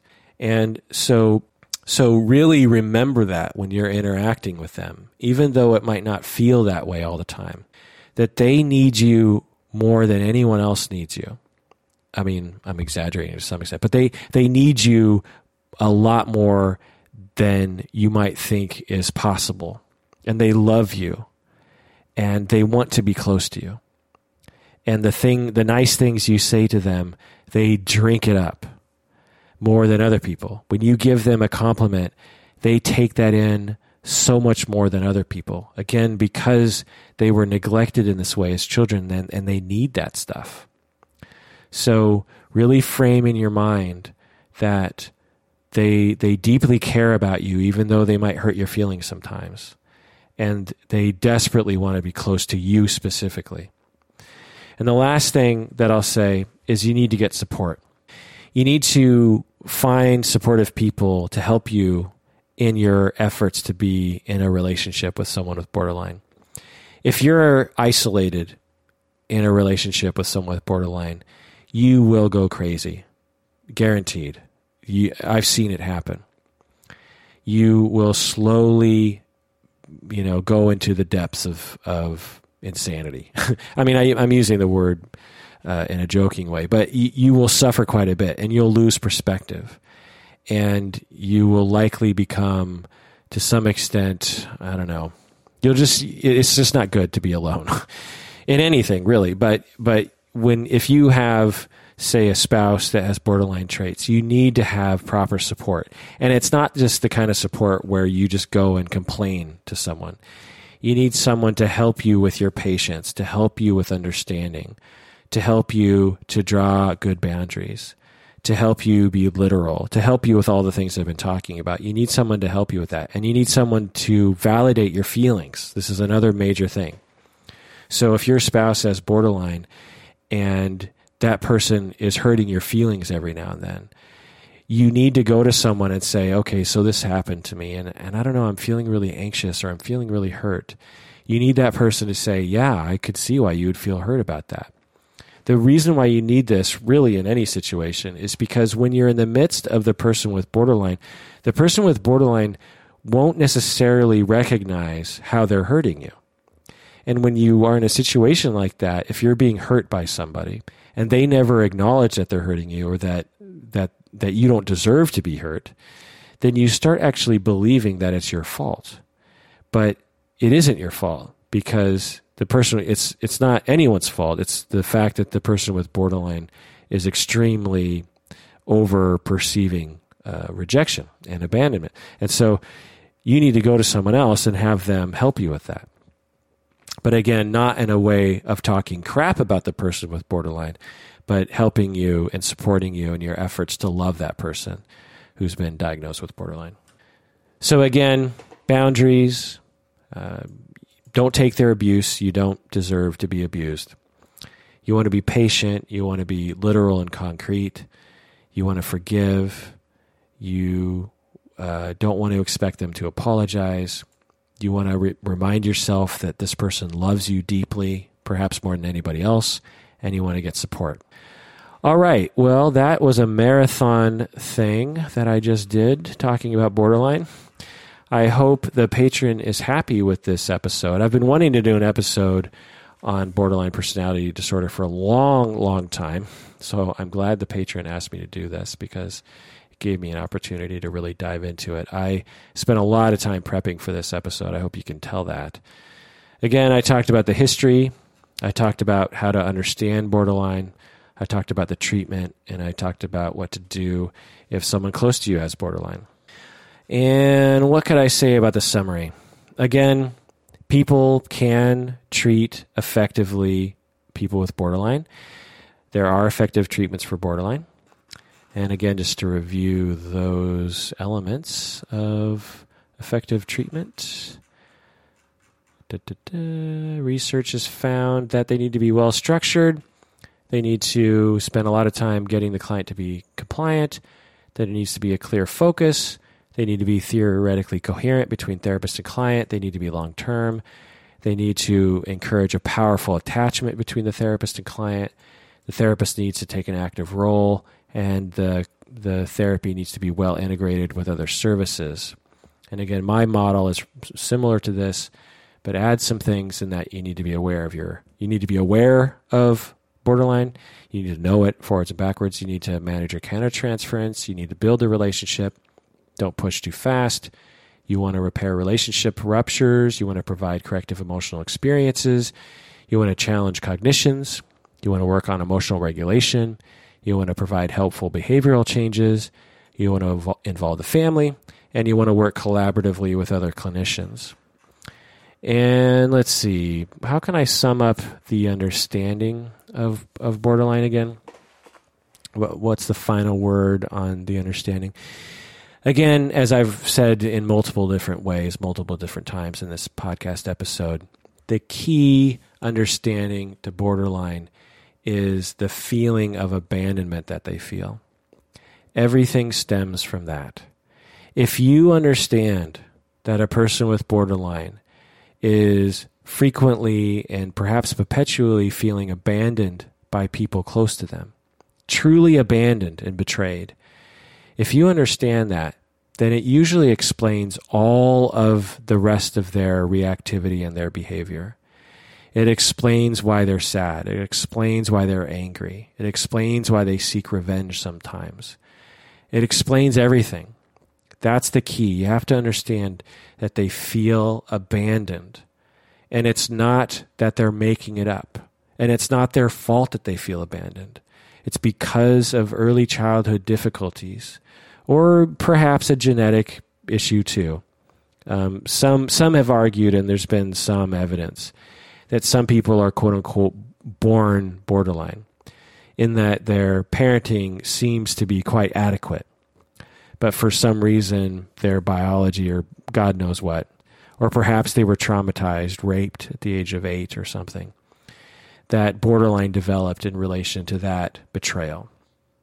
But regardless, of whether or not it has to do with genetics or environment or whatever. For whatever reason, they feel abandoned, truly, deeply, horribly betrayed by people around them frequently in a way that you've never felt before, perhaps. You perhaps have never felt as abandoned as they feel on a daily basis. And if you felt as abandoned as they did, you would be sad and you would scrape and you would get paranoid and you would need continual reassurance that someone loves you and that someone's not going to leave you because you're so scared of being abandoned, as we all are. But when you're raised properly or your genetics are such that you develop normally, you generally have a sense that people aren't going to leave you. You just generally have that trust even though there might not be any direct evidence before you. But people with borderline, they are in a constant state of worrying about that and therefore need a constant stream of reassurance.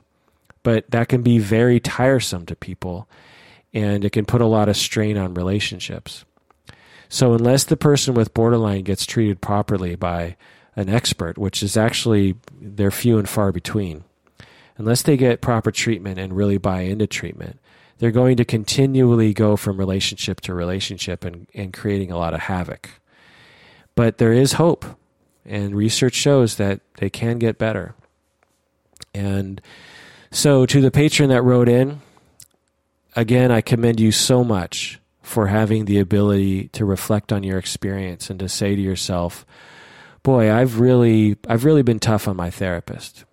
And maybe I should apologize. That is just so commendable. I, I just feel so, it just warms my heart to think about you being compassionate towards your therapist. That's just so special and so sweet of you if you apologize to your therapist, tell me about it because that will just make my day.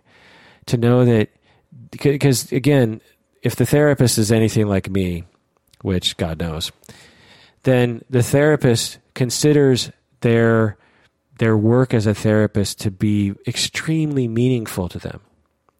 You know, therapists are privileged people often. They have the privilege of going back to school and becoming educated and all that kind of stuff.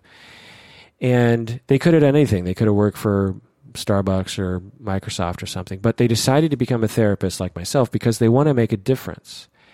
And how wonderful could it be if they knew they made a difference in a patient's life, and particularly someone with borderlines, particularly someone who's suffering so much. And I think I said this in another podcast where I was talking about someone with borderline that I was treating and she wrote to me. She wrote a letter to me uh, toward the end of our treatment. And she thanked me very, very sweetly for all of the work that I did with her. And I'm going to cry just thinking about it. But, but I was so touched by this letter. And my therapy with her meant so much to me because I cared so much about her. And I was so dedicated to her treatment for so many years that when she wrote that letter, it was so important to me. I'm not just a therapist uh, for my job. I'm a therapist because I believe in love and I believe in the human spirit and I believe in us and I believe in caring and I believe in compassion. I believe that we can all make this world a better place.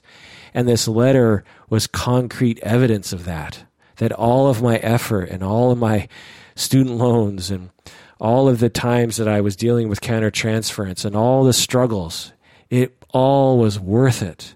And so, you, patron, you are contemplating thanking your therapist, or you're contemplating apologizing, or you're contemplating being direct in that way. I encourage you to do that greatly. I encourage you to do that because, again, if he's anything like me, he'll he'll love it and it'll it'll really be important to him.